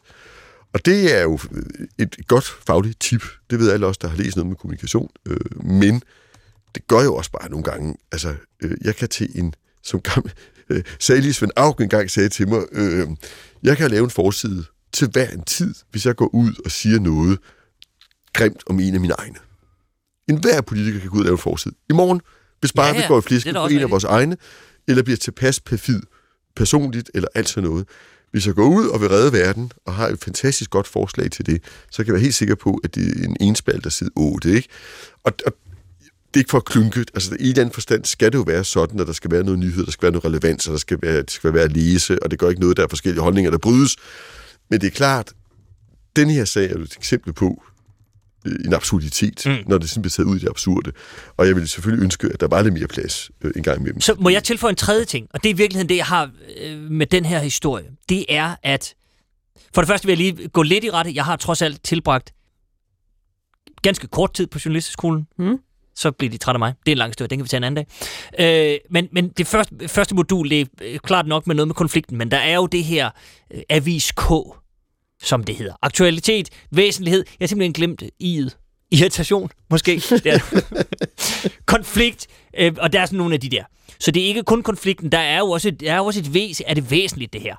Men det der er problemet, det er, at der er en, øh, øh, ikke hele, nu, ligesom politiet, det er ikke hele korpset, men der er en udtalt dogenskab i journalistik også. Det her, det er jo også sådan en historie, hvor man siger, så, nå okay, altså hvis det skal være, så er der, er der noget konflikt, der er nogen, der har sagt fuck dig til hinanden. Måske er der en konflikt. Jeg ringer lige op. Hallo, der er ingen konflikt. Okay, jeg bringer historien alligevel. Det er jo det, der er helt vanvittigt. Så, så, har, man, så har man bare helt doven, fordi når nu er ringet op. Ja, ja, men så kan du... Jeg har skrevet min indledning. Nu har jeg skrevet min indledning, og jeg har fundet et billede af ham her og sådan noget. Skal jeg nu skal jeg til at finde på noget andet, når min historie falder? Nej, det... Jeg printer den bare... Altså, det er, jo, det er den dogenskab, jeg synes er frygtelig. Ja. Prøv at høre, så er det altså... fuldstændig som det er med politikere og, alle, og politifolk og alle mulige andre, at der er jo hammerne dygtige, seriøse øh, journalister, øh, og så er der dogne øh, medløbere, og der er, de, de kommer i alle, som i alle andre øh, faggrene, Korrekt. Det er helt forskellige positioner. Det skylder mig bare lige at sige nu, nu jeg sagde noget ikke så pænt, øh, før at øh, der er heldigvis også, øh, og heldigvis flest øh, gode og ordentlige journalister, men nogle gange, især inde på Christiansborg måske, hvor, hvor vi går op og ned, og så lærer dem jo, det er jo nærmest som, som ægtepar efterhånden og familie, ikke? Øh, fordi de, man bliver tvivlet så mange gange, der kan man nogle gange godt tænke, okay, nu har du så spurgt om det der 20 gange øh, over de seneste to måneder, kunne man finde en ny vinkel. Men er der ikke også, altså jeg, jeg tænker også den der, øh, altså tilblivelsen af en konflikt i en, et givet medie. altså, I er vel som politikere også med til at holde det i live, i og med, at der er jo, som du siger, det her med, at man, øh, hvis man skal lande en forside, så skal man bare sige noget grimt om nogen øh, fra, fra, fra ens egne rækker. Men man kan vel også lande en forside ved at være øh, påtaget nærtagende, vil jeg kalde det. Altså ja. den her, den her, nogen har sagt noget, kan vi, kan vi på en eller anden måde tage det personligt? Kan vi, kan vi reagere med noget forarvelse? Og det er vel det, der gør, at man ringer på sådan en her historie, ikke? Ja. Fordi man er vant til, at, at der er nogen, der gerne vil være farvet. Men, men selvfølgelig, og, og selvfølgelig har vi et kæmpe ansvar. Jeg vil måske endda svinge mig op til at sige, at vi har det største ansvar. Og vi bidrager selv til det her. Øh, og det er også det. Jeg kan, altså lad os tage et konkret eksempel, mens vi har siddet her. Så har øh, en af jeres gode kollegaer ringet og spurgt, om jeg vil udtale mig om, at vi har 20 danskere siddende i Gazastriben, som regeringen ikke har fået ud. Mm. Jeg tænker selvfølgelig, først tænker jeg, jo, det er en alvorlig sag. Øhm, og tanken er vel, går jeg ud fra, at nu siger noget, som måske ikke er rigtigt, at jeg skal gå ud og kritisere regeringen for, at de ikke har fået de her 20 mennesker ud. Sagen er jo, at jeg aner ikke, hvorfor regeringen ikke har fået de her mennesker ud. Det kan der være nogle rigtig gode grunde til. Det er en rigtig svær situation, som alle ved. Øh, og øh, så, så det sker måske 5-10 gange om dagen, at jeg får sådan en her, ved at gå ud og gå i flæsket på nogen på noget. Øh, og jeg vælger faktisk, vil jeg sige, 8 ud af 10. Nej. Men en gang man gør jeg jo også, fordi jeg skal selvfølgelig også sige, hvad jeg selv mener. Øh, men det, så, så vi har, det, det, det er dilemmafyldt også her. Men, og vi har et ansvar også politikere for at gå ud, når der er en berettiget kritik, og det går vi med FE-sagen i går, og der var vi hårde, og jeg er hård i den kritik, fordi det føler, at vi ikke er berettiget. Og så er der andre steder, hvor vi måske alle sammen har brug for at stikke pipen ind, i stedet for at blive fristet af at komme på, ikke? Du har i hvert fald ret i, at, at øh, det var også din pointe før, men, men, men det her med, at hvis du, hvis du svarer vedkommende der og siger, at det er faktisk en lidt kompliceret sag, der er jo både sådan, sådan, sådan, så bliver du ikke citeret. Ja. det tror jeg, det tror jeg var fuldstændig ret i. Det må jeg bare sige. Således har jeg, øh, bare lige for at trække tråden tilbage til, det hele startede jo med en, en mand, der havde visket, fuck dig i Randers Byråd. Det er jo set det morsomt. Og så, Altså, og sådan ja. set bare, ja, egentlig taget imod. Ja. Så derfor vil jeg bare, ja, Jeg bliver nødt til at citere dig, øh, en af mine yndlingscitater i politik, ikke? Som, som, som hænger lidt sammen med det her, som øh, gamle Niels Helvig, der lige øh, var kommet i Folketinget, kom han ind på en kontor, så sagde han, du, du, du elsker at være politiker og være her i huset, Martin, du skal vide, jeg har to råd til dig. Det ene er, du skal vide, at der ikke eksisterer retfærdighed i politik. Altså, det, det, det, det, det, det, ligesom, det, det, du får en masse øh, skærmtid på noget, du aldrig havde drømt om, du skulle og ikke har fortjent, og der så virkelig gør en forskel, så er jeg sgu ikke nogen, der lægger mærke til det. Og det er fuldstændig rigtigt. Det, det, der er meget lidt sammenhæng mellem der, hvor du virkelig føler, at du gør noget godt, og så får du noget godt, og omvendt så får du noget for en gang imellem. Så var det andet råd, det var bare det, jeg kom til her. Hvad gør man med det? Hvordan lever man med det? Og så sagde Niels, man griner af det. Især sig selv. Ellers overlever du ikke. Og sådan tror jeg også, man bliver nødt til at tænke her. Og sådan tænker man jo rigtig, rigtig tit, at man bliver nødt til ikke at være for selvhøjtidlig i, øh, i den her branche. ja. Ingen nævnt, ingen glemt, vil jeg sige der. Ja. Nå, men jeg vil bare lige Nogen trække... trænger til det råd mere end andre. Præcis. Yes. Præcis, det var egentlig, ja. Ja. Jeg vil bare lige trække tråden tilbage til Randers, fordi det, altså, øh, øh, jeg vil stadigvæk mene, at min, øh, pointe, min hovedpointe her er, fuck journalistisk dogenskab. Ja. Jeg, jeg følte bare, at ordet fuck ligesom ville trænge igennem, Jeg er ikke uenig også her på P1.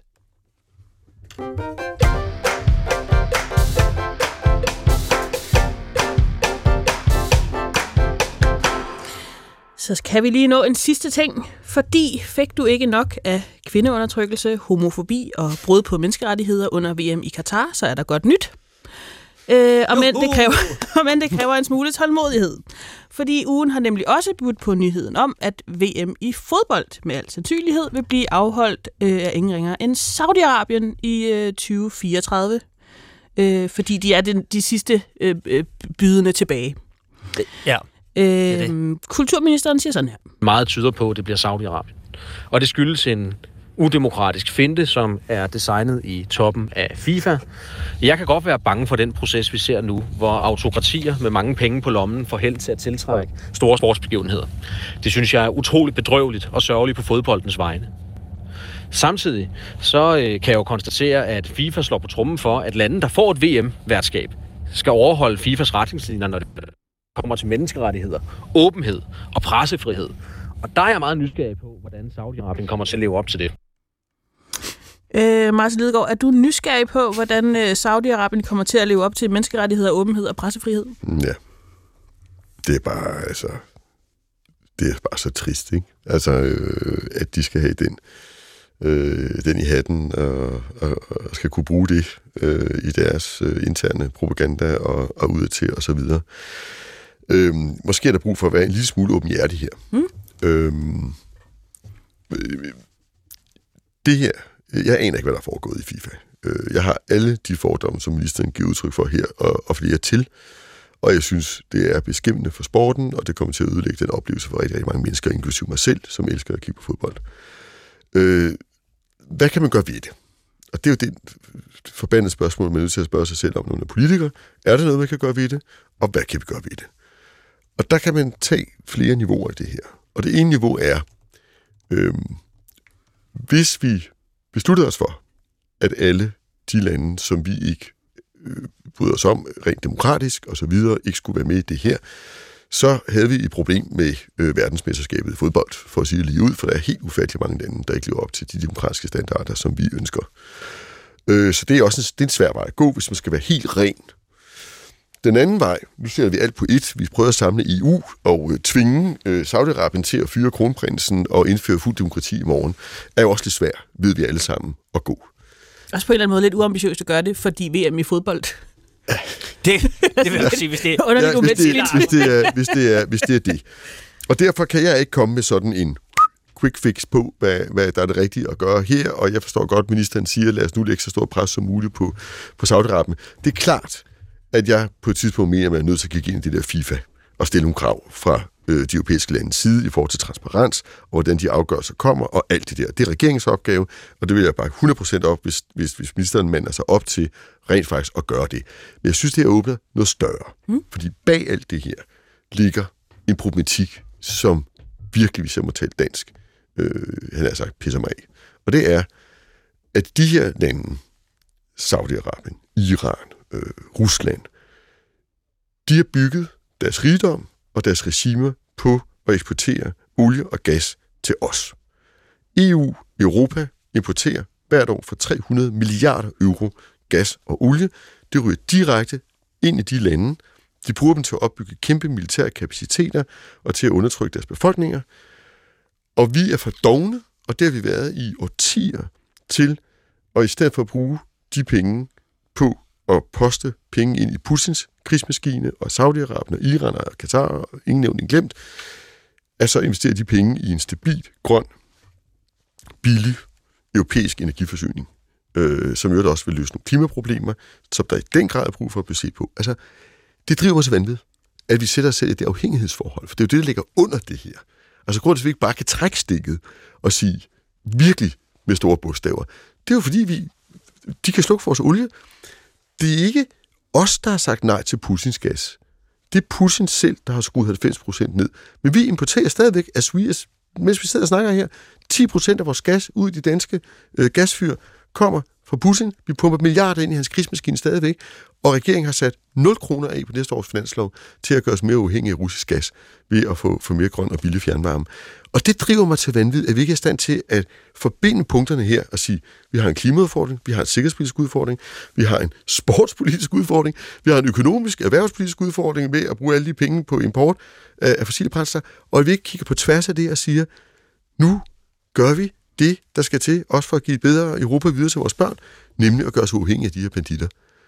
Det driver mig til vanvid. Hvis jeg må tage den derop. Altså, det, Du, øh, du det det gør det bare. Men bliver man så ikke bare lidt øh, dobbeltnyttige idioter, hvis man både øh, ligesom accepterer den her afhængighed, og så øh, efterfølgende også øh, leger med til VM, fordi vi har jo alligevel i forvejen et afhængighedsproblem, og hvor meget kan vi egentlig gøre? Danmark er et lille land, og sport er skidskæg. Og Jo, det gør man. Øh, og det er også derfor, at kulturministeren øh, vrider sig her.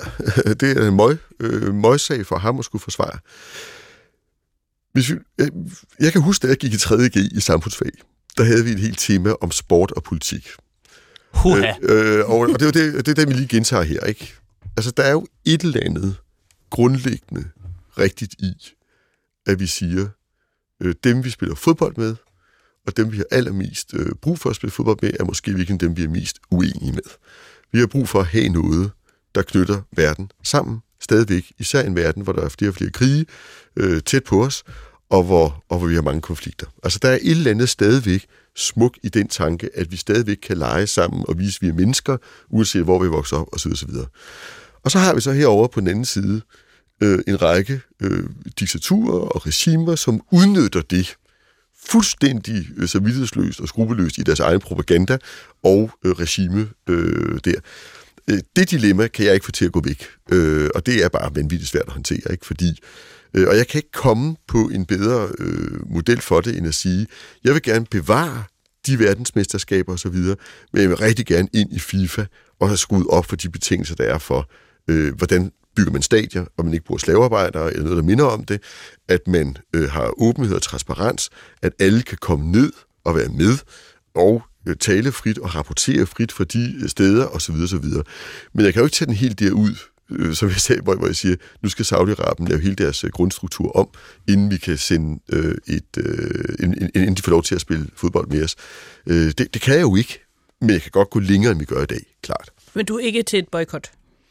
Altså, jeg er på dem, øh, hvis vi kommer dertil, øh, der, tager forskud på det, ikke? Men altså, øh, der hvor vi også var med Katar, og der hvor vi var med Kina, at vi siger, øh, vi sender ikke det officielle Danmark afsted, mm. men vi sender vores idrætsfolk afsted. Det synes jeg er en måde at signalere på, at vi, øh, vi, vi tager det ud af sporten, den kan, øh, nemlig at vi, vi, vi, vi, vi spiller og leger øh, med øh, med alle, men vi giver ikke vores politiske anerkendelse ved at dukke op med regeringer og kongehus osv. Mm. Altså, det, man, øh, hvis man kigger på, hvordan det endte med at udfolde sig i Katar, så ved min personlige vurdering det, at det blev sådan lidt klumpedumpeagtigt, måske mest for vores eget landshold selv, der kom til at love noget med et armbind, og så ikke alligevel, fordi hvad hvis vi kunne have et gult kort og frem og tilbage, og så ja. var Helle Thorning der i en regnbuejakke, og så var det måske okay. Altså, du ved, men her har vi jo øh, faktisk ret god tid til og øh, forholde os til, hvordan man skulle agere i det. Men det er enig med dig i. Altså, jeg synes, der er, der er dels øh, FIFA-vejen at gå, og hvor man bliver nødt til at have en samtale mellem regeringen og Dansk Boldspilsunion om, hvad, hvad kan vi gøre her, og hvor langt kan vi gøre, og hvem har vi allieret. Altså, den eneste sådan, rigtig gode nyhed her, det er jo, at, øh, at øh, altså, et verdensmesterskab uden de store europæiske lande er jo, og, og Danmark, som også er en stor øh, spillende nation, øh, kan jo ikke lade sig gøre. Så vi har jo noget at presse med her, men det kræver, at de europæiske lande øh, kan holde sammen her og gå til samlet til FIFA og sige, de her spilleregler, den her måde at afgøre tingene på, det ville vi have gjort øh, mere gennemskueligt, mere transparent, øh, mindre korrupt, øh, hvis man skal tro anklagerne, osv. osv. Det, det mener jeg klart en forpligtelse, der ligger på regeringen, at gå den vej. Når så vi kommer der til, og, og uanset, og så, så vil det stadigvæk ikke være perfekt. Hvad gør vi så som land? Hvad er vores måde at håndtere det her på, og hvad forventer vi, vores spillere gør og ikke gør? Ja, ja altså jeg, jeg, er, jeg er enig i, at øh, det kunne godt gøres mere elegant, og vi kunne godt have tænkt det mere igennem på forhånd og, og give vores spillere også nogle retningslinjer for, hvad man synes, det er rigtigt og forkert. Det, det synes jeg også. Uanset hvad, det er det frygtelige ved det, at vi gør både det første og det andet, jeg, jeg foreslår her, så vil det være sådan for mange af os, at vi ikke ser på det verdensmesterskab med samme glæde og samme lyst, eller også, spiller, eller også vil det være sådan lidt, eller som det var til VM i Katar, at vi så glemmer vi det egentlig, fordi nu er der bare fodbold i fjernsyn. Nej, fordi så spillede de dårligt, og så synes vi igen, at det, er skulle have gjort mere politisk. Men det, det kommer lidt an på, hvor gode de er. Det er ikke så meget med Katar at gøre, kan man sige. Jeg ved ikke, jeg, jeg ved ikke, hvor jeg er på den der, ikke? og jeg ved jo, du heller ikke en dyt om det, men, men min klare fornemmelse den her gang var det, at øh, de blandt andet spillede dårligere, fordi det var et møgforløb for dem. Også psykologisk. Ja, det tror jeg måske også. Det, det tror jeg. Men nu der har vi 10 år. I det her. Mm. Jo, jo, og, og, og heldigvis, det skulle vi kommer sådan nogle lande nu, som vi gerne vil være i og spille med, og så videre. Ikke? Øh, men den her problemstilling vil komme tilbage, og den vil komme tilbage igen og igen. Og vi får ikke demokratier alle steder i verden, desværre. Men det skal ikke forhindre os i at gøre, hvad vi kan for at nærme os det. Veltalt. Til det vil jeg bare lige føje en lille overskrift. Mm. Saudi-Arabien køber VM i fodbold 2034 og forudbestiller 6.000 migrantarbejdergrave. Jeg tænkte, vi skulle slutte på en hård. Ja, ved du hvad? jeg synes ikke, det er forkert. Det er ikke, jeg synes det er ikke, ikke journalistisk dogenskab. Det er Nej. faktisk baseret på research, det jeg lige har ja, ja, ja. det er frygteligt. fremlagt. Det er forfærdeligt. Men lad os nu se i 2034. Martin Lidegaard, vi har øh, kun 15 sekunder tilbage, så vi vil lynhurtigt sige uh, tusind tak, fordi du var her. Det var en fornøjelse. Det var der faktisk også at være her. Det er skønt at have lidt tid til at tale om de svære ting. Det er sådan. Godt. Jamen, øh, pas på dig selv derude. Øh, jeg, jeg vil lige sige god, god J-dag, men det, det, er først, det er først til næste år. Vi er tilbage næste uge, samme tid, samme sted. Tak for i dag. Gå på opdagelse i alle DR's podcast og radioprogrammer. I appen DR Lyd.